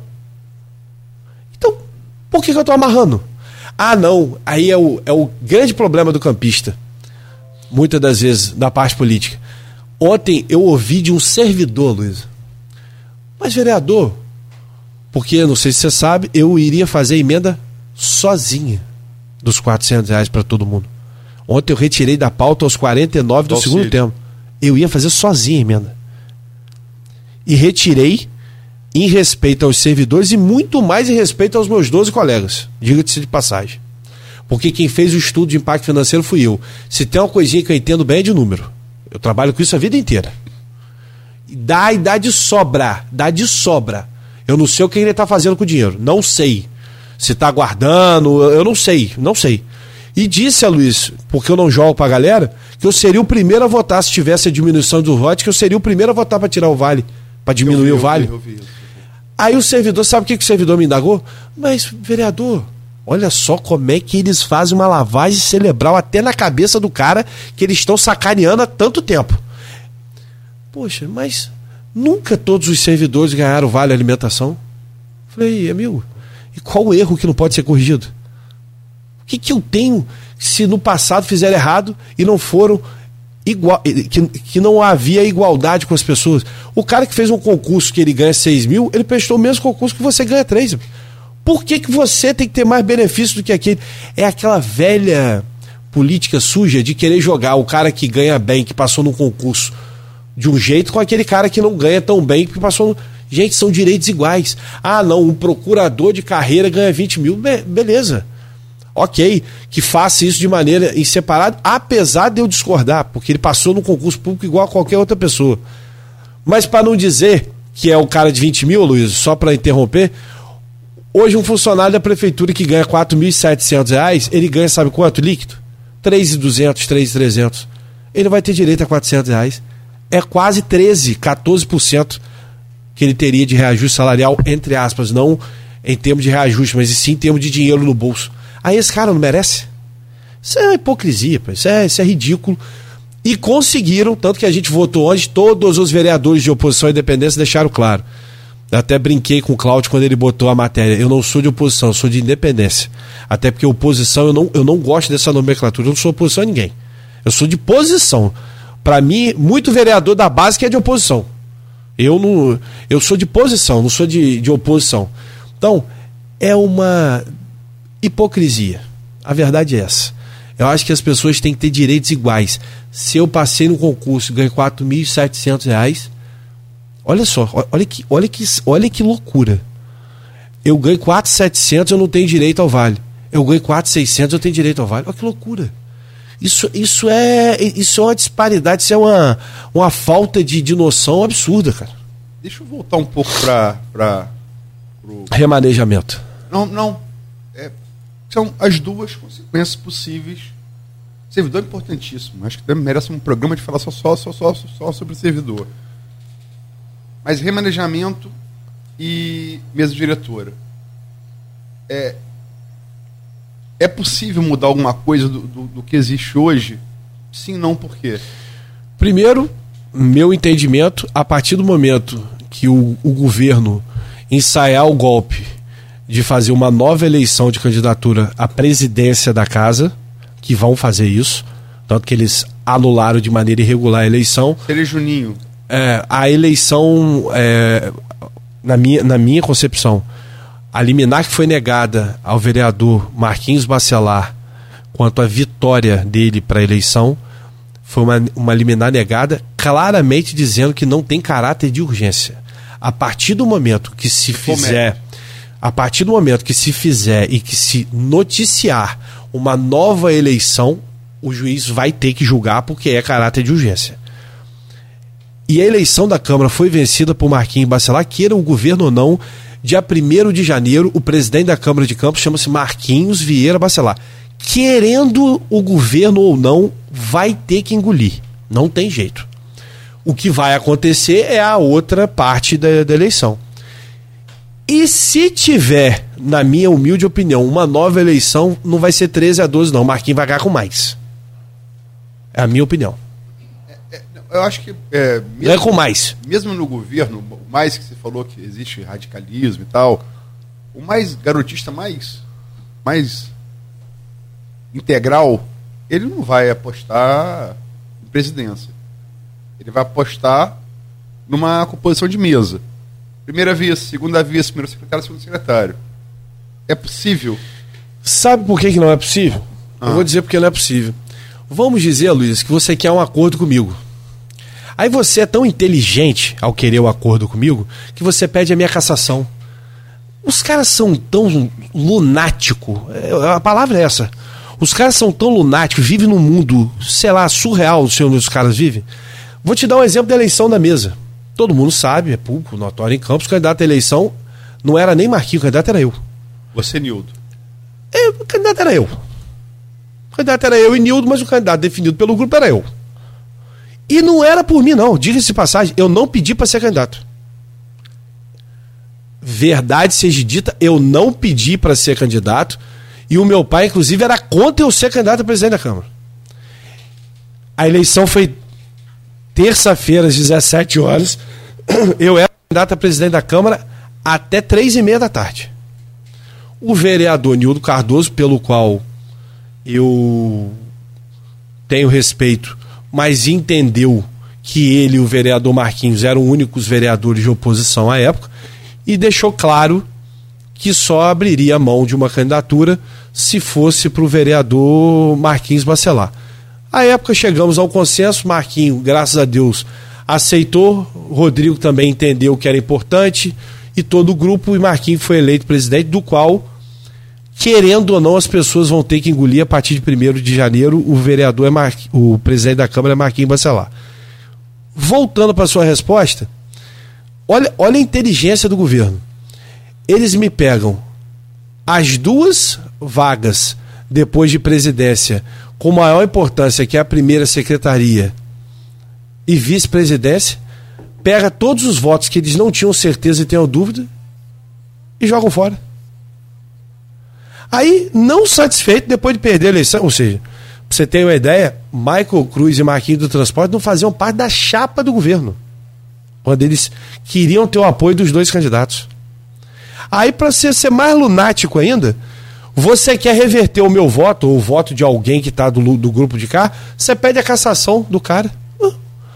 Que acordo que você quer, Luísa? Você quer me caçar, em troca de me caçar, você quer fazer um acordo comigo? Não tem acordo, gente, não existe acordo. Como que eu vou ter um acordo com alguém que quer me caçar? Posso fazer uma pergunta? Até falei isso aqui na sexta-feira com o Arnaldo e com o Nogueira. A impressão que passa que entra de fora, logicamente que são duas visões bem distintas, perspectivas bem distintas. Está no meio da floresta, está sobrevoando a floresta. A floresta é diferente, né? Embora quem esteja lá de cima tenha uma visão panorâmica maior, quem está lá embaixo vê mais detalhe, né? Você está lá embaixo, está vendo a floresta pela raiz. Não passa a impressão de que de um lado e de outro também, como costuma acontecer, a gente que talvez lucre com essa briga e queira alimentá-la? Tenho certeza, tanto de um lado quanto de outro. A minha ponderação em relação a essa briga toda é o seguinte: primeiro, a briga ela está, e cada vez mais, infelizmente, ela tende a aflorar por falta de confiança com o indivíduo. Hoje, o grupo não confia mais em 90% de quem está do outro lado.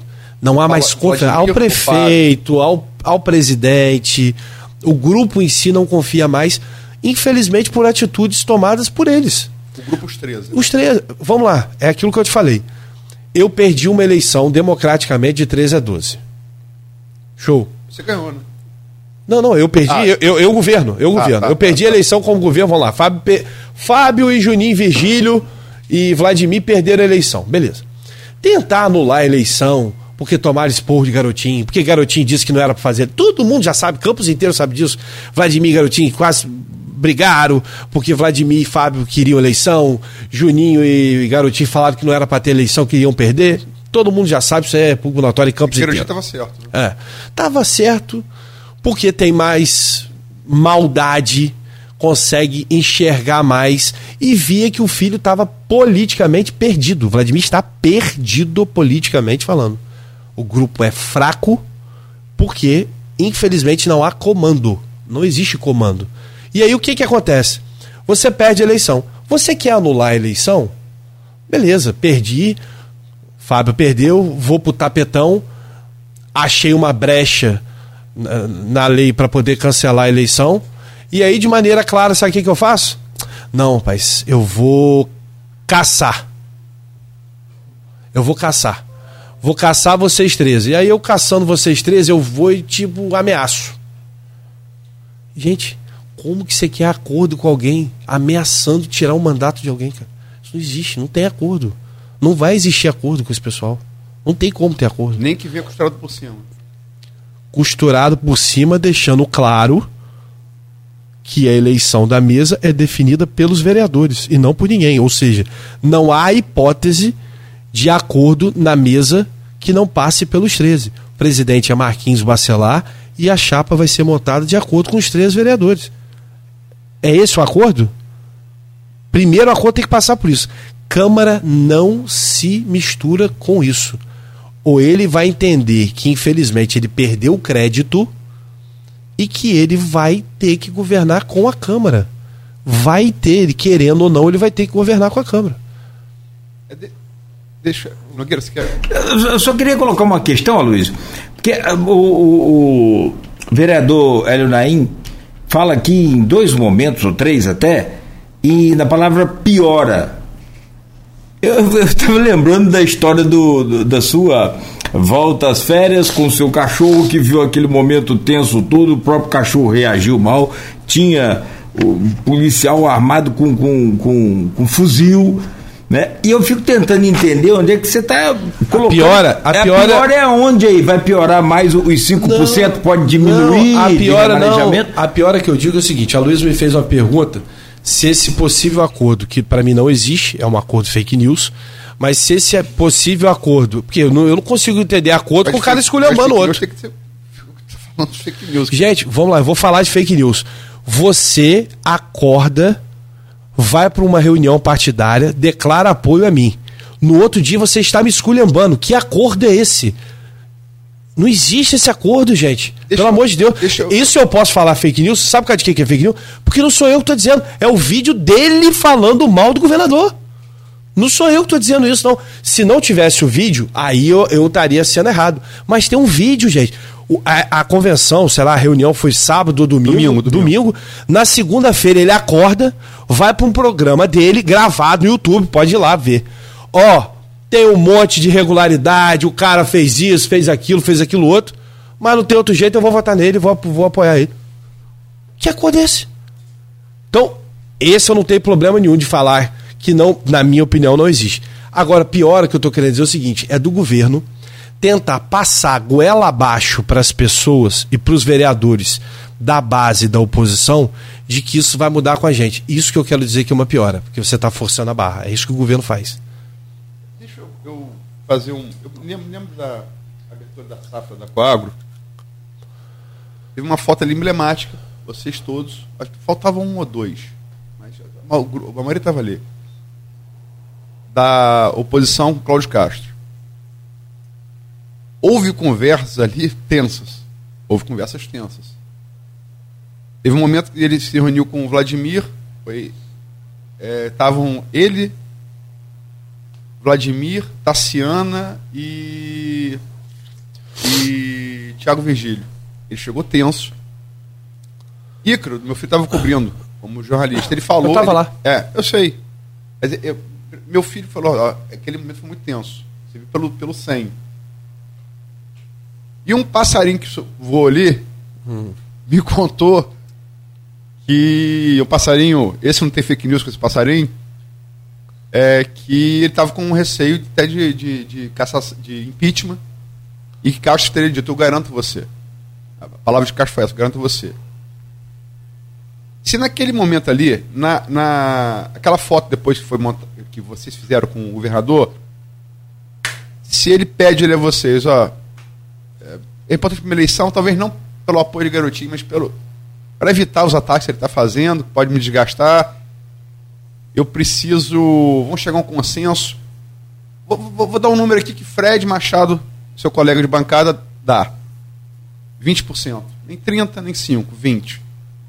E uma composição aí Se Castro pede isso a vocês. Uma composição aí, sei lá, seja segunda via, segunda secretaria... O que você faria, aí você pode falar, lógico, você, e o que você acha que vocês fariam enquanto grupo? Governador, um abraço pro senhor, gosto muito do senhor, respeito Vossa Excelência. Zero. Não tem chance disso. Zero chance. Zero. Esse tipo de acordo é zero chance. Aloysio, tem uma coisa que você falou, só para eu vou responder essa pergunta mais incisiva ainda e deixando claro. Muitas pessoas me perguntam se a questão familiar atrapalha do ponto de vista para Garotinho e Rosinha. Eu não posso sentir falta de algo que eu nunca tive. Eu nunca tive Garotinho como tio e nunca tive Rosinha como tia. Então eu não posso sentir falta de algo que eu nunca tive. Esse é o primeiro ponto. Se você me disser que a situação com o Vladimir me deixa constrangido, me deixa mal, isso me deixa muito mal. Eu fico triste com isso. Dizer que eu fico feliz em ter que dizer, por exemplo, que o prefeito mentiu ao jornal, que o prefeito não está faltando, que o prefeito está falando atrocidades que não são reais, e pior de tudo, me conhecendo como ele me conhece, eu fico muito triste. Não é pouco não, é muito. Não sou, isso eu posso te afirmar, nem para botar fogo de um lado, nem botar fogo do outro. Agora eu não posso deixar de ser leal e de ser correto. Eu sempre digo isso no plenário da Câmara. Eu estou ali de passagem. Eu posso não ser mais daqui a um tempo, posso continuar sendo. Lealdade, gratidão e ser puxa-saco são coisas completamente diferentes. Eu torci durante muito tempo para que houvesse uma paz, nem que não seja totalmente explícita, mas que houvesse pelo menos uma paz entre Rodrigo e Vladimir. Sempre torci. E sempre batalhei por isso, mas infelizmente ele pode ficar chateado com a palavra que eu vou usar, mas a minha surpresa com a imaturidade política de Vladimir é absurda. Perder a Câmara como ele perdeu, perder o controle político como ele perdeu, não tem outra palavra a não ser imaturidade por parte dele. E eu não fico feliz com isso. Agora, eu não posso continuar ouvindo mentiras como ele acabou de fazer no jornal de maneira calada. Só para ser específico, aí eu fiz matéria, ele nem falou, ele escreveu, mandou, a demanda foi gerada por escrito, foi enviada por escrito. A resposta. Ele falou que os termos do acordo com o Castro, que ele, vamos recapitular, domingo tem a convenção da União, Garotinho, para surpresa, todo mundo abraça ele. A foto foi visivelmente... Os dois estavam constrangidos. Muito. André Trigueiro, um repórter de primeiro time nacional, no impauto da Globo News de 20 horas, que é o jornal, carro-chefe da Globo News, citou nominalmente o André Trigueiro do Rio, nominalmente o constrangimento da foto, e falou que o motivo, citou nominalmente, prefeito Vladimir, Garotinho, estou falando da rede nacional, que o pai quer pacificar a coisa aqui em Campos, né? Falou isso. Ele falou foi André Trigueiro, né? Mas a gente quer pacificar. Não, só porque eu sei. Mas aí não é Folha da Manhã. Isso é Globo News, nacional, foi a mídia nacional. Na segunda-feira Vladimir vai lá, encontra com o Castro, vai Vladimir, Washington Reis, que a gente não falou aqui, que é uma figura importante nessa reaproximação, Cláudio Castro, Bruno e Frederico Paes, vice-prefeito. Vladimir, no que ele gera como resposta na terça-feira, que aí depois de ouvir você, eu ouvi ele. Acho que você ouviu primeiro ele. Não. Teve, só te fazer uma pergunta. Teve uma matéria que, uma parte, depois que ele falou, que você escreveu, ele escreveu, você só replicou, de que o acordo, teve um acordo com o Cláudio, mas que o acordo cabia a ele e a Cláudio, alguma coisa assim? É, isso. Não, porque eu fui... Eu sei, é o que está escrito. É isso que eu queria chegar. Terça-feira, Nogueira me faz pergunta aqui, ao vivo, o que muda? Eu falei, não sei. Preciso saber. Por óbvio, né? A pergunta de Nogueira, eu só fiz com o Nogueira igual eu fiz com o Vladimir com você, eu só transportei. Aí ele demandou você me respondeu, estava no consulta médica, logo depois você me respondeu, como de fato você sempre responde. Vi a toada da sua resposta, que era incisiva. Levei, virei demanda Vladimir também. A sua resposta chegou antes, e a primeira postagem não tinha Vladimir, a primeira postagem era só a sua resposta. Quando o Vladimir responde, ele já conhecia a sua resposta. E aí ele vai fazer dois pontos. Primeiro, ele fala que os termos dessa conversa com o Castro, ele não ia revelar, né, que seriam entre os dois. E responde a você especificamente. Então eu dividi, né, porque eram duas coisas distintas. Botei primeiro Vladimir, a sua fala, e depois Vladimir em relação... Ele fala de chantagem. O que Vladimir fala em relação a mim. A você, ou a Câmara. Não, essa é a dúvida. Chantagem. Ali, infelizmente, ele está se referindo a mim, porque quem respondeu fui eu. Ele não nomina, né? Aí vai ser a desculpinha dele. Eu conheço meu eleitorado. Eu não sei, eu não posso. Eu acho que vai ser a desculpinha dele, Aloysio. Vai ser a desculpinha dele. Tenho quase certeza que vai ser a desculpa dele. Sabe por causa de quê? Ele conhece o primo que tem, cara. Ele sabe que o primo não baixa a cabeça, principalmente quando é acusado de maneira leviana como foi. Ele sabe. Ele sabe disso. E ele sabe, eu nunca chantageei ninguém. Quanto mais ele. E em conversa que tive com ele, deixei claro. E vou dizer claro, ele não quer dizer que sou estranho, né? Ele não quer dizer o acordo que teve. Não é isso? Os termos. Os termos do acordo. Só avisar ele que o DDD de Campos é 0,22. Não é 0,21, não. A pacificação nós queremos. E a pacificação passa pela democracia. E sabe qual é o primeiro passo da democracia? Aceite. Você, por arrogância e por prepotência, perdeu a eleição da mesa. Se você começar pacificando, entendendo e não querendo caçar 13 vereadores porque ganharam a eleição sua no voto, a pacificação pode até começar a acontecer. Mas primeiro, você quer pacificação com alguém e acha que vai vir ordem ou pedido, que diga-se de passagem, respeito ao governador Cláudio Castro, tem que ser dito. Não houve até hoje, já estamos para quarta-feira, nem um pedido do governador Cláudio Castro a mim e acredito que a nenhum vereador dos 13 vereadores, diga-se de passagem. Eu não recebi, tenho ligação pessoal com o governador, pessoal que eu digo, já conversei várias vezes. Ele sabe seu telefone, você sabe o telefone? Ele sabe. Então, eu não recebi pedido nenhum do governador. Posso citar só... E acho difícil receber. Posso citar só o que o passarinho me contou que foi falado nessa reunião como exemplo? Pode. De segunda-feira? Pode. O próprio Cláudio Castro teria dito, e é fato, isso eu pesquisei, é fato, realmente aconteceu. Eu fui lá nas sessões da Câmara do Rio de Janeiro para pesquisar se era fato, e foi. Cláudio Castro, vereador carioca, governo, prefeito Marcelo Crivella, Cláudio Castro, oposição a Crivella. A oposição, Crivella é um governo muito desgastado, né? Tentou também reduzir o remanejamento. E Cláudio Castro, embora tivesse postura de oposição, votou contra. E Cláudio Castro usou esse exemplo nessa conversa de segunda-feira com o Vladimir.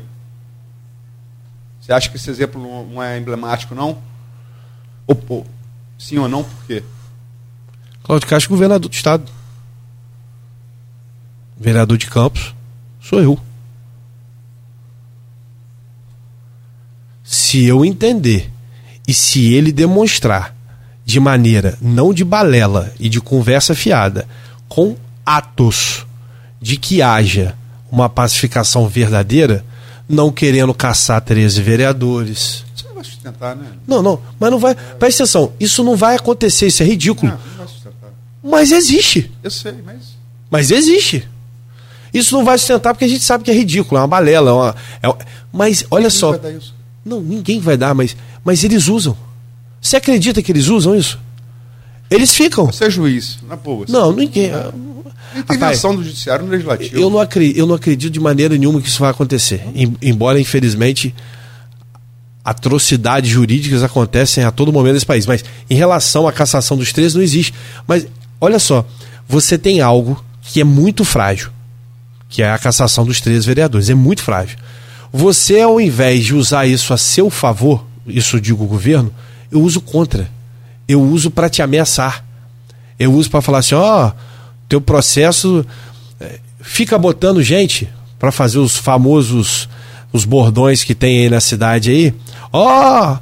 Vai ter cassação aí de vereador e vai ser chamada a nova eleição da Câmara. Ou seja, olha só que...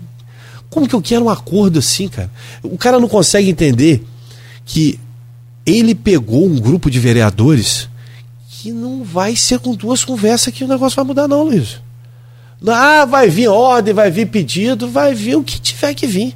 Se ele não demonstrar maturidade, e aí eu falo, o que eu fico chateado é que eu só usei a palavra para ele de maturidade. E você sabe o que é pior de tudo? Ele comigo confessou isso.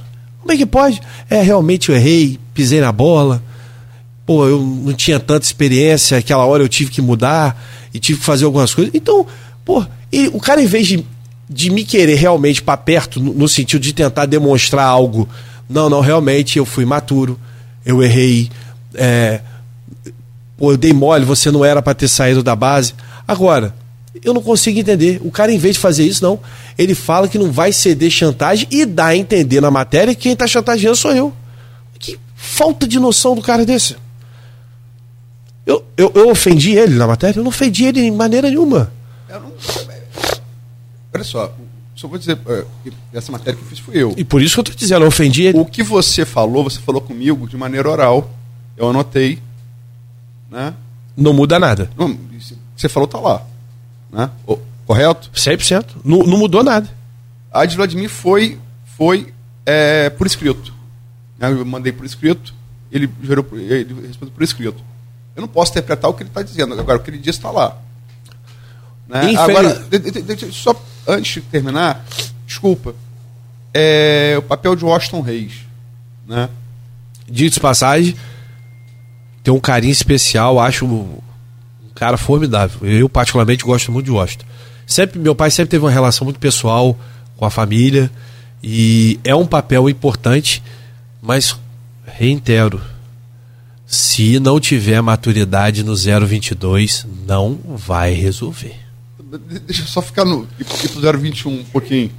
Estou só avisando. Não, você já deixou claro, o governador do Rio, eu sou o governador de Campos, você deixou claro, você acha que isso é... Todo mundo isso não muda o meu apoio a ele. Sim. Porque eu acho que, aliás, sou grato a ele, porque Campos só tem folha de pagamento em dia, diga-se de passagem, dito pelo próprio prefeito, graças ao governador Cláudio Castro. Mas para o ouvinte entender, para o ouvinte que não leu o ponto final de hoje está bem explicado. Inclusive anunciando essa entrevista com você. Washington Reis, ex-prefeito de Duque de Caxias, um município muito populoso, desde Tenário Cavalcante, é importante na política, desde os anos 50 do século XX, a política do Rio de Janeiro. Zito, depois, nos anos 90 e tal. E Washington Reis, ex-prefeito de Duque de Caxias, houve um movimento ali de distensão, ele que não queria na chapa de Cláudio Castro. Fato é que a chapa, convenção homologada, a chapa é, falta lógica confirmada pela Justiça Eleitoral, a chapa é Cláudio Castro e Washington Reis.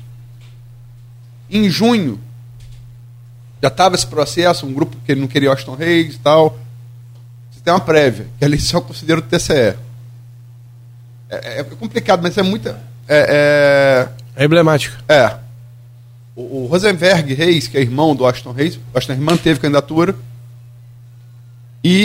mas é eleito com vantagem grande de votos o Márcio Pacheco, que havia perdido deputado estadual a Segóvia numa disputa. Márcio Pacheco chegou a ser anunciado em 2021. Chegou a ser anunciado pela Extra, o jornal Extra, pela Berenice, como tinha vencido a queda de braço pela Segov. Rodrigo deu uma reviravolta, surpreendeu todo mundo, ganhou a Segov. Então, seria uma espécie de paga, entre aspas, tá? Deixa bem claro, paga política, não é paga de dinheiro. Pela derrota que ele sofreu, Márcio Pacheco, né? E não é segredo para ninguém que o Washington Reis e o Rodrigo, o que é normal, né? Não é nada normal, estão numa briga interna de uma disputa interna de poder no governo Cláudio Castro. E o Washington Reis é o cupido de Garotinho Cláudio Castro. E no dia seguinte está lá junto com o Vladimir. Qual o peso de Washington Reis nessa equação? Primeiro, eu não acompanhei essa questão toda de lá do tribunal, da votação do tribunal, mas eu tenho em mente o voto do deputado Rodrigo Bacelar. Em cumprimento, palavras do deputado Rodrigo Bacelar quando externou seu voto no deputado Márcio Pacheco. Em detrimento do acordo que fiz com o presidente da Câmara desta Casa, o deputado André Ceciliano, mantenho a minha palavra e voto no deputado Márcio Pacheco. Rodrigo foi claro no voto dele, dizendo que estava ali cumprindo algo que tratou com o presidente da Assembleia Legislativa, deputado André Ceciliano. Tá claro o voto dele, e não sou eu que falei isso, ele falou na tribuna na hora de votar em Márcio Pacheco. Aí, particularidades à parte que o Rio tem coisas lá que eu não tive acesso a essas informações todas, talvez até que você tenha. Então, mas o voto de Rodrigo foi claro, não foi uma consolação, até porque uma consolação de Rodrigo ir para Segov, logo depois de uma briga interna que ele teve com o André. Uma briga interna... Foi externa. Não, interna que eu digo, interna e externa. É. Então, olha só como é que não tem parâmetro. Rodrigo rompe naquele momento com o André por causa de uma posição que o André tinha apalavrado com o governador. Rodrigo mantém a palavra que tinha dado ao governador, acaba ali tendo aquele estresse com o André, e ele confirma o voto dele de acordo com o André. Ou seja, não tem, uma coisa não está ligada à outra, porque Márcio Pacheco deixou de ser secretário de governo, não foi por causa de André Ceciliano. Concorda comigo? André... Por quê? Não tem uma coisa a ver com a outra, porque Márcio Pacheco não deixou de ser secretário de governo por causa de André Ceciliano. E Rodrigo deixa claro que votou em Pacheco por causa de um acordo com André Ceciliano. Não, então não tem uma coisa a ver com a outra. Rodrigo assume a Segovia e ele ganha as quedas de braço com o Márcio Pacheco. Mas que nada a ver tem com o André Ceciliano. E ele deixa... Mas eu não botei André Ceciliano na equação. Não, não, mas eu vou botar... Vou dizer o porquê que não tem nada a ver a questão que você falou. O negócio foi eu acho não, não, não, eu vou te explicar. Rodrigo votou em Pacheco. Sim, por causa de André Ceciliano. Ele foi claro no voto dele. Houve um acordo entre André Ceciliano e Márcio Pacheco quanto à vaga do tribunal. Ficou claro que foi ali uma briga entre o Washington e André. A briga ali foi o Washington e André, e o governador acabou, de uma maneira ou outra, interferindo nisso e fazendo o Márcio Pacheco, junto de outras frentes, virar. Então, ou eu tenho que misturar, André, porque Rodrigo não votou em Pacheco pura e simplesmente por ele. Votou porque foi um trato que ele fez com o André. Mas você sabe que existe uma disputa interna de poder entre o Washington e o Rodrigo, não sabe? Ok. E aí... Não, isso está posto. Tá? Isso está posto. E aí eu falando mais uma vez do meu respeito ao Washington e também ao governador Cláudio Castro, só para a gente avançar no que diz respeito a Campos, existe o 022 e existe o 021. Vou repetir novamente. O 021 que pode interferir em Campos, não com o grupo inteiro, mas com boa parte do grupo, chama-se Rodrigo Vieira Bacelar. O 021, para mim, que pode mudar alguma coisa em Campos, é o 021 Rodrigo Bacelar.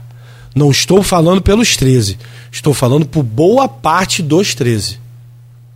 E pode, e só irá acontecer isso conhecendo o Rodrigo que eu conheço, se houver maturidade por parte do prefeito. Não vai ser goela abaixo, não vai. 022 não vai goela abaixo. É só isso. Não, perfeito. Mas olha só, quando Marquinhos... Mas interpretar o que os outros falam é complicado. A gente está falando aqui, eu entrevistei você e o Vladimir, estamos aqui discutindo interpretações. Ah, ele falou de mim, ele falou da Câmara. Eu acho que ele vai dizer que ele não falou de mim. Não, mas se ele for verdadeiro, ele vai dizer que ele falou no sentido genérico. E eu até gostaria que depois você perguntasse, como jornalista... não pode confundir jornalista com garoto de recado que eu não sou. Né? Como jornalista. Eu, antes de você falar, eu já até perguntei, jornalista. Até para esclarecer a matéria. Cara, o que eu coloquei está ali apurado. Então tá ótimo. Até porque, se eu for ficar no que eu falo... mas eu já... Eu não pedi, porque eu já dei o... Eu não dei o recado, não. Eu já falei na tribuna. Na tribuna, eu quero que ele responda. Então, vamos para a tribuna. Para terminar, desculpa, não quero terminar. Ele falou, é difícil interpretar a palavra. Tá tranquilo para nós. Cristiano depois vai vir... Mas tá mais fácil. Aqui o 022. Aqui o 022. Mas vamos lá. O nosso é o 022. Mas Marquinhos, antes de você, inclusive, ele vai, sobe a tribuna, a primeira pessoa a falar ontem na sessão. Ele fala que está falando da palavra em nome dele e em nome do irmão. Ele repete o que você falou. Ou você repete, aliás, você está repetindo aqui o que ele falou. E se Cláudio Castro tentar, no caso de tentativa de imposição desse acordo, Rodrigo rompe, sai do governo, palavras de Marquinhos. E que se o Rodrigo fizer acordo, Cristiano Bacelar, que se o Rodrigo fizer acordo com o Garotinho, ele entrega o mandato. Ele rompe com o mandato, mas assim... Ironias à parte, é o estilo Bacelar, tem que ser respeitado, é sempre assim. Todos eles são assim. Mas transparece. Eu acho que, assim, interpretar é difícil, mas é uma contradição. Se ele dá a palavra dele, em nome dele, em nome de Rodrigo, como é que ele bota depois a possibilidade de Rodrigo fazer acordo com o Garotinho? Não parece contraditório? Não, eu vou que ele me permita defender meu colega vereador quanto a interpretação de maneira diferente, que às vezes você fala alguma coisa e as pessoas interpretam de outras maneiras. Eu não afirmei, eu falei, não parece. Beleza. Vamos lá. Primeiro ponto, o que Marquinhos quis passar até como segurança, não só para as pessoas, mas também para os colegas vereadores, é que não há nenhum acordo entre o governador Cláudio Castro e o deputado Rodrigo Bacelar de interferência em Campos.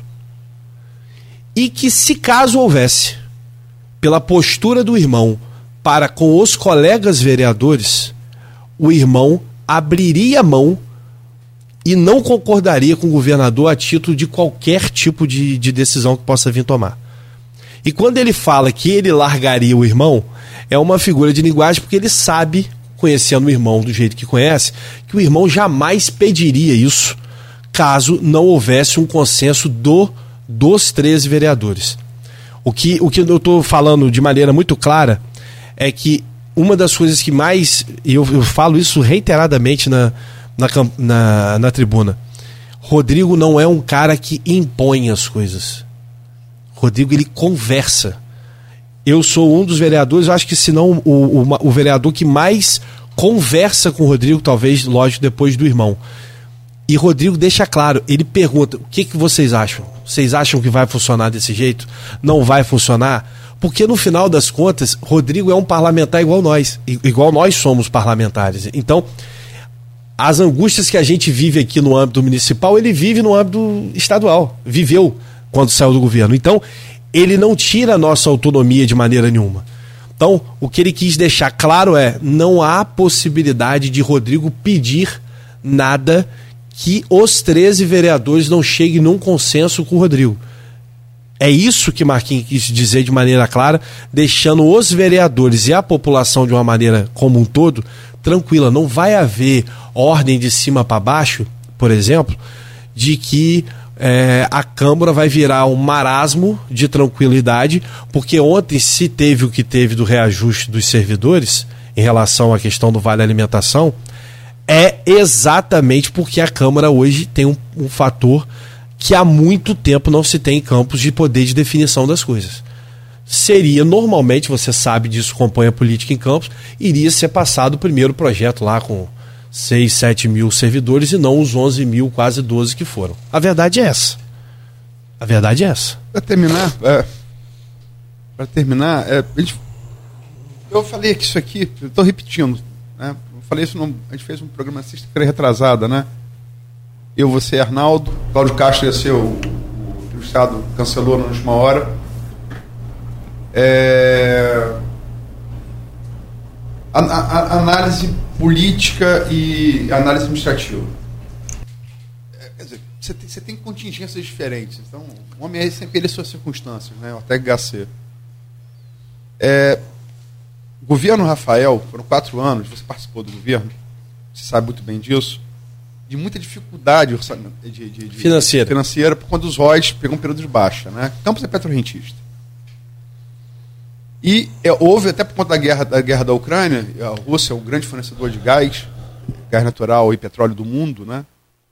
A gente pensa, inclusive, que as grandes reservas de petróleo estão no Oriente Médio, não é verdade, estão na Rússia, né? Enfim, embargo, tal, guerra. Esse petróleo já vinha subindo, ele disparou. Mas eu acho assim, aí é subjetivo, a avaliação, tá? Eu acho que não é incorreto afirmar que o governo Vladimir, minha opinião, em termos administrativos, entregou mais em um pouco mais de 1 ano e meio do que o governo Rafael, por contingências diferentes, estou deixando bem claro aqui, de possibilidade financeira. Acho que pega aí qualquer um ano desse 4 de Rafael até os 4 anos. Também não é incorreto afirmar, também são circunstâncias diferentes. Você não tinha ninguém brigando para ser presidente da LERJ como você tem agora. Então o poder é muito maior, né? O poder é muito maior. Na Câmara, Rodrigo, né, tem um poder muito maior para bancar a oposição, né? Vocês têm. Isso não tinha isso em 2020. Mas o Rafael, e foi muito criticado à época, eu inclusive criticava politicamente o governo Rafael, mas o fato é que a ruptura com os vereadores se deu do 3º para o 4º ano. Vladimir foram 5 meses. lá 25 de maio de 2021. Você concorda com essa análise e discorda por quê? Eu acho que Rafael cometeu 3 grandes equívocos no seu mandato. Primeiro, não é um equívoco, até peço desculpas, foram 3 coisas que fizeram que Rafael tivesse um mandato, infelizmente, muito aquém do que todos nós esperávamos quanto prefeito de Campos. Primeiro, a falta de recurso. Isso é inegável. A gente vai estar mostrando em pouco tempo a dificuldade financeira que Rafael tinha para gerir a prefeitura. Segundo, Rafael não fez política. Rafael cometeu alguns erros políticos que foram muito ruins para ele, como o cancelamento de projetos sociais que não tinham custos altos, mas que eram emblemáticos na cidade, o restaurante popular e etc. E o terceiro equívoco, na minha opinião, em relação a Rafael, e eu não tenho medo de dizer isso, Rafael se importou, não que não seja importante, mas se importou tanto de manter a folha de pagamento dos servidores da prefeitura em dia, diga de passagem, que é importante, eu não estou tirando a importância disso. Mas era um foco tão forte, e diga de passagem, com mérito, conseguiu, diante de tanto problema, durante muito tempo se manter. Eu lembro falas de Garotinho e do grupo de Garotinho que em 6 meses ele não conseguia pagar folhas. Nem não chega nem em maio. Então, mas infelizmente faltou, Rafael, grupo político, pessoas que falavam com ele, que falariam com ele de política, de tomar decisões políticas. Eu tentei durante muito tempo, mas hoje ele se lamenta muito, mas eu não consegui ajudar Rafael politicamente. Então, falo isso na Câmara. Seu pai também falava a mesma coisa. Eu falo isso na Câmara. Eu sinto muito por ele não ter ouvido muitas pessoas e não ter feito mais política dentro do governo dele. Então, primeiro, o Vladimir se igualar e todos os vereadores se igualarem com o Rafael é porque não tem discurso. Fica até macio. A análise é minha, né? Não, eu tô falando a análise. É porque não tem discurso mesmo, porque... exatamente, eu vou fazer errado, mas eu faço errado aqui agora. Bom, mas vocês ficaram 4 anos fazendo errado. E aí eu falo rapidamente, um discurso rápido que eu falo de maneira muito pragmática. Da minha parte, eu discuto com qualquer vereador e com qualquer pessoa da população, e se eu cometi algum erro, que me prove, que eu vou dizer se eu errei mesmo, me redimir do erro. Agora, eu não posso responder pelo secretário de saúde e outros mais. E só para te responder de maneira categórica o que você me perguntou, eu discordo de uma afirmação sua que você falou. E eu vou reiterar. Vladimir perdeu a Câmara e perdeu o apoio dos vereadores. Não foi por causa de Rodrigo Bacelar. A oposição se manteve... Mas eu não falei isso, não. Não. Você falou que hoje... você tem as circunstâncias... Como tinha mais dinheiro? Desculpa, eu não falei isso, não. Então me corrija. Como tinha mais dinheiro? Não, você está querendo interpretar uma coisa que eu não falei. Como tinha mais dinheiro no governo, bem mais dinheiro, bem mais dinheiro no governo Vladimir que no governo Rafael, você não tinha no governo Rafael uma figura com peso que tem hoje com o Rodrigo Bacelar na oposição. Você não tinha essa figura. Mas o que eu estou querendo te falar... é um fato. Não é questão de te corrigir, mas para te dar um adeno a isso, a oposição não foi criada por Rodrigo. Eu saí da base, e Luiz, eu falo isso... Mas eu falei, Reinaldo, dia 25. Eu saí da base em maio, única e exclusivamente pela imaturidade dele. Então, a oposição, ela foi criada... Rodrigo hoje tem um peso muito mais forte, sim, agora. Sim. Mas ela não foi criada. Esses 5 meses... Mas eu citei a sessão do dia 25. Ali foi o racha. Ali foi o racha. Eu citei isso. Então, mas não foi criada por Rodrigo. Não foi Rodrigo criado. Não pediu a ninguém para sair da base. Não foi criada por Rodrigo. Mas assim, você tem um respaldo muito maior do que você tinha com o Igor Pereira, com o G7. Ok, mas agora... Mas aí é a manutenção disso. Não a criação disso. É a única coisa que agora eu entendi o que você falou. A criação da oposição e da independência foi pela incompetência do governo e do prefeito. De não saber dialogar, por exemplo, no meu caso. Eu falo isso direto, Luiz. E ele nunca responde. Sabe por causa de quem ele não responde? Porque ele sabe que é verdade. Eu não saí do governo por causa de RPA, de DAS, por causa de nada. Eu saí do governo porque eu disse a ele, na casa dele, e disse a ele no governo, não voto esses projetos, não irei votar, não tem cabimento. Isso é surreal de falta de lógica. Aloysio, a gente estava no final da pandemia e queria tirar a gratificação de médico, Aloysio. O cara grava um vídeo há 20 dias atrás, no vídeo ele dizia, pelo amor de Deus, fique em casa, não sai de casa, para melhor das pessoas. 20 dias, 30 dias depois, o cara pede para tirar um dos projetos lá, aquele projeto foi para a Câmara, só para você ter ideia, é 10 vezes menor do que era de fato. Então, não dá para votar um negócio desse. Não é lógico votar um negócio desse. Não, eu só quero saber se, assim, se você concorda que o governo Vladimir, tendo mais dinheiro, entregou mais que o governo Rafael. E em contrapartida, politicamente, ele desandou bem antes do governo Rafael. Você concorda? 100%. Pela falta de maturidade dele. E ele fica triste quando eu falo falta de maturidade, do qual ele mesmo a mim me pediu desculpa e falou que realmente foi falta de maturidade. Eu não consigo entender aonde eu ofendi ele tanto para ele ficar tão chateado assim. Ele chamou Bruno de garoto, agora falta de maturidade. Mas tá bom, é jogo jogado. É, vambora. Mas todo mundo tem a mesma idade, né? Mesma geração. Mesma idade. A escolha é dele. Bom... eu estava pensando aqui agora, de tanto conviver com o Aloysio, com o Arnaldo e mais próximo aí, né, ao jornal Folha da Manhã, eu acho que dá um jornal daquele assim, não tem aqueles jornais de domingo, quando a Folha sai aquele cadernão assim com 200 páginas, essa entrevista sua dá um jornal dessa grossura, se for... naturalmente vai, o Aloysio vai dar a cada assunto o tratamento devido. E no rádio, por exemplo, eu posso falar, dá uma semana de programa, de 7 a meio-dia. Eu quero te agradecer pela entrevista, considero que foi muito produtiva, esclarecedora, ficou coisa bem, bem clara aí esse dividendo do 0,21 para o 0,22 e, claro, é evidente. Peço a você que transmita aqui meu abraço ao seu pai, sempre, meu carinho e respeito por Dr. Nelson, e desejo a você sempre muita saúde e boa sorte. Obrigado, Cláudio, obrigado, Beto, Aloysio, nosso grande Beto, comedor de carne assada.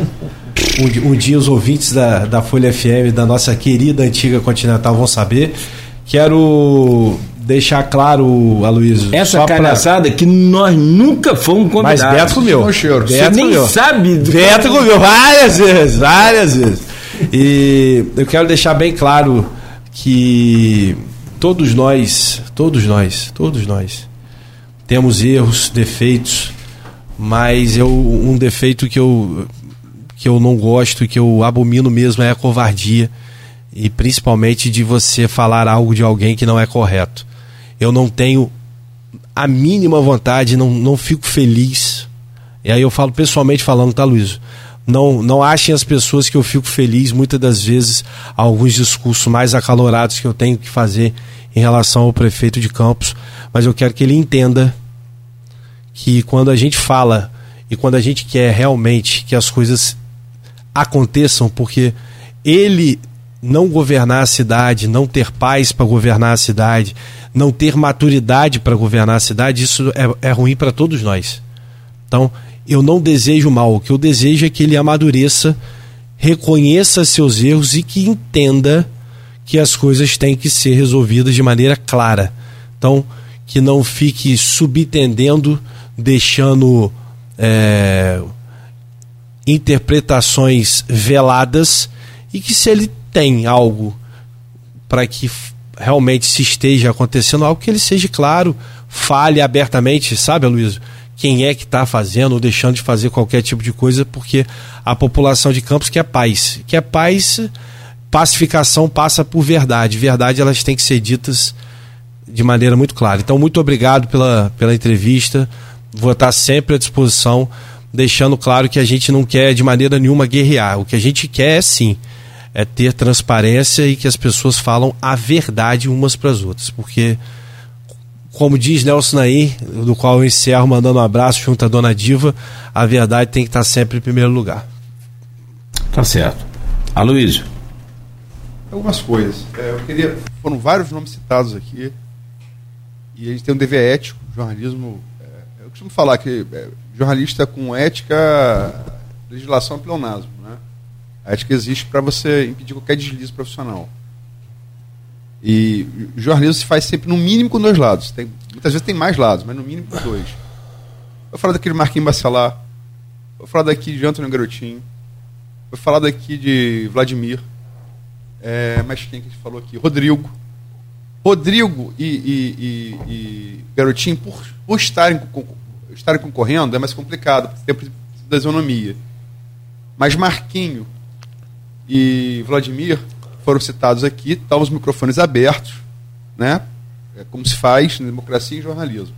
Então, desde já franquear o espaço tanto para o vereador Marquinhos Bacelar quanto para o prefeito Vladimir Garotinho. Primeiro ponto. Segundo, agradecer a Elinho, entrevista, segundo bloco. Peço desculpa de novo por ter atrasado, mas foi por conta deles que eu fui dormir tarde, 1h da manhã, né? E acabei perdendo o horário, e acabei vindo sem óculos, e usar o Gil Nogueira, eu fico tonto quando uso o Gil Nogueira. Eu não sei se leio ou se fico tonto. Mas agradecer a Elinho, foi uma entrevista. Elinho, muito articulado, né? Experiência de rádio, tá em política desde garoto, desde menino. E eu posso falar porque eu sou mais velho. E agradecer, mandar um abraço pro pai dele, Nelson Naim. E sempre falo isso, assim, eu tô nisso desde 89, já entrevistei muita gente. Tive a chance de entrevistar muita gente, entrevistei Brizola, entrevistei Mário Covas, entrevistei Lula, entrevistei algumas pessoas. Ulisses Guimarães, tive a chance de fazer algumas pessoas assim. Os governadores todos, de Brizola para cá, eu vi todos eles, fiz com todos eles. Não fiz ainda com Cláudio Castro, mas não fiz para jornal, fiz por escrito. Não fiz assim, frente a frente. E o pai dele, desse bando de gente que eu já ouvi, Nelson Naim, sempre digo isso aqui, é uma das pessoas que mais entende política, né? Pragmatismo, pensamento pragmático.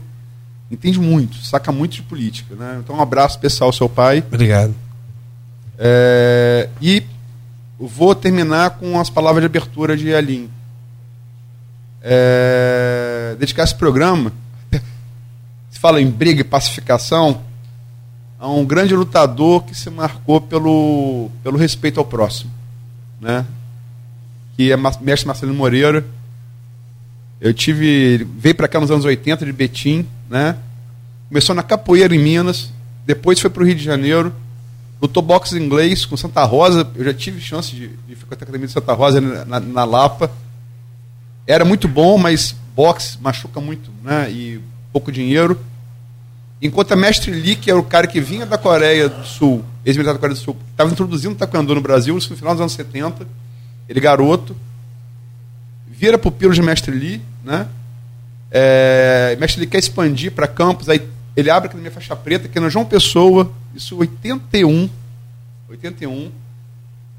depois muda a faixa preta muda ali para esse nome da rua ali, aqui no centro, prédio maior, depois TKD, Estação Saúde, onde ele trabalhou até o final, até não poder, ele faleceu de câncer de próstata, né? Mais um, infelizmente. Faleceu ontem, às 3h da manhã, em casa.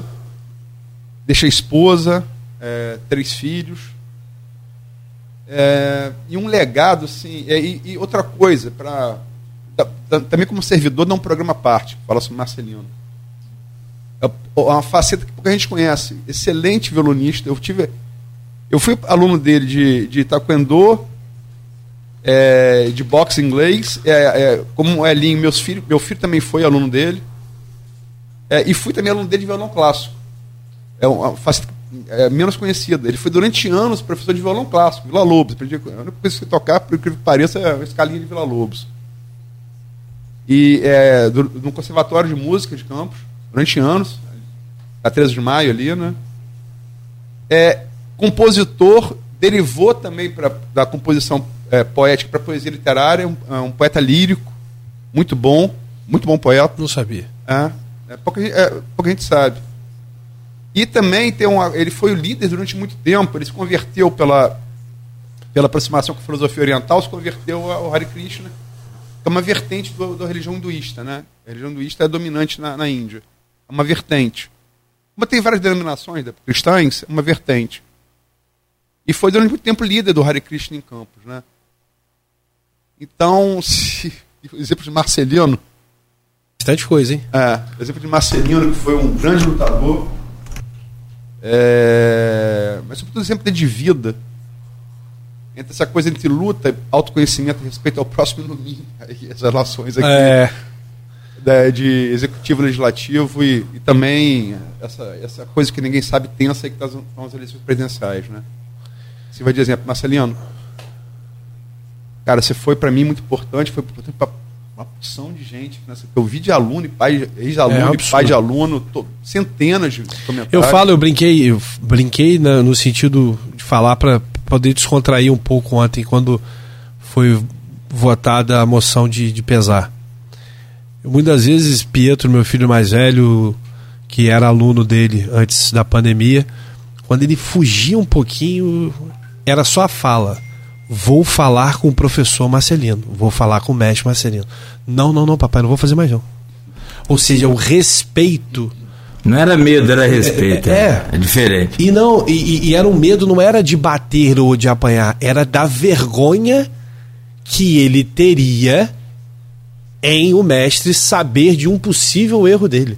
Ou seja, não era um medo da questão da briga, da luta. Era tipo, caraca, eu vou ficar com vergonha do mestre saber que eu desobedeci meu pai.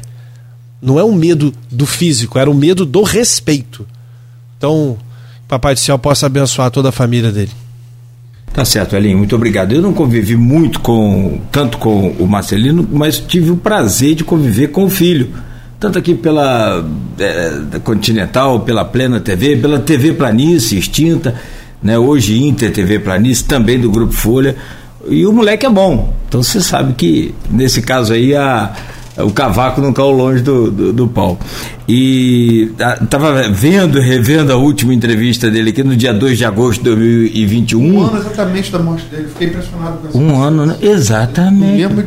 Mesma data, um ano. Eu fiquei até. Exatamente, um ano. E lá ele comenta sobre o CD que ele estava lançando em parceria com o irmão, se não me falha, é o irmão, tem outra pessoa. Mas o livro que Aloysio fará o prefácio. Ele falou que fazia um livro de poesia que queria que eu fizesse prefácio, mas infelizmente. Se ele deixou lá o rabisco, lá o manuscrito, né? Não sei o que a família vai decidir, mas sobretudo o que nós podemos. Como eu respondi, seria uma honra fazer prefácio de uma certa. Até porque a parte tudo. Seria uma honra, mestre. Você falou assim, seria uma honra, mestre.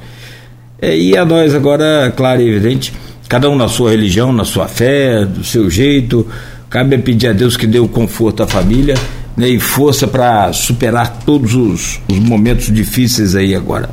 A dor da perda é de cada um. Gente, 9 horas e 47 minutos, vamos... Hoje o 2-1 vai tocar no ouvido do 2-2. Vai ter 021 hoje... Comendo no... Mas aqui. Eu tô sabendo. Aqui. Ele não tava viajando, gente? Continua lá mais uma semana, Luiz. Dá mais uma semana pra ele.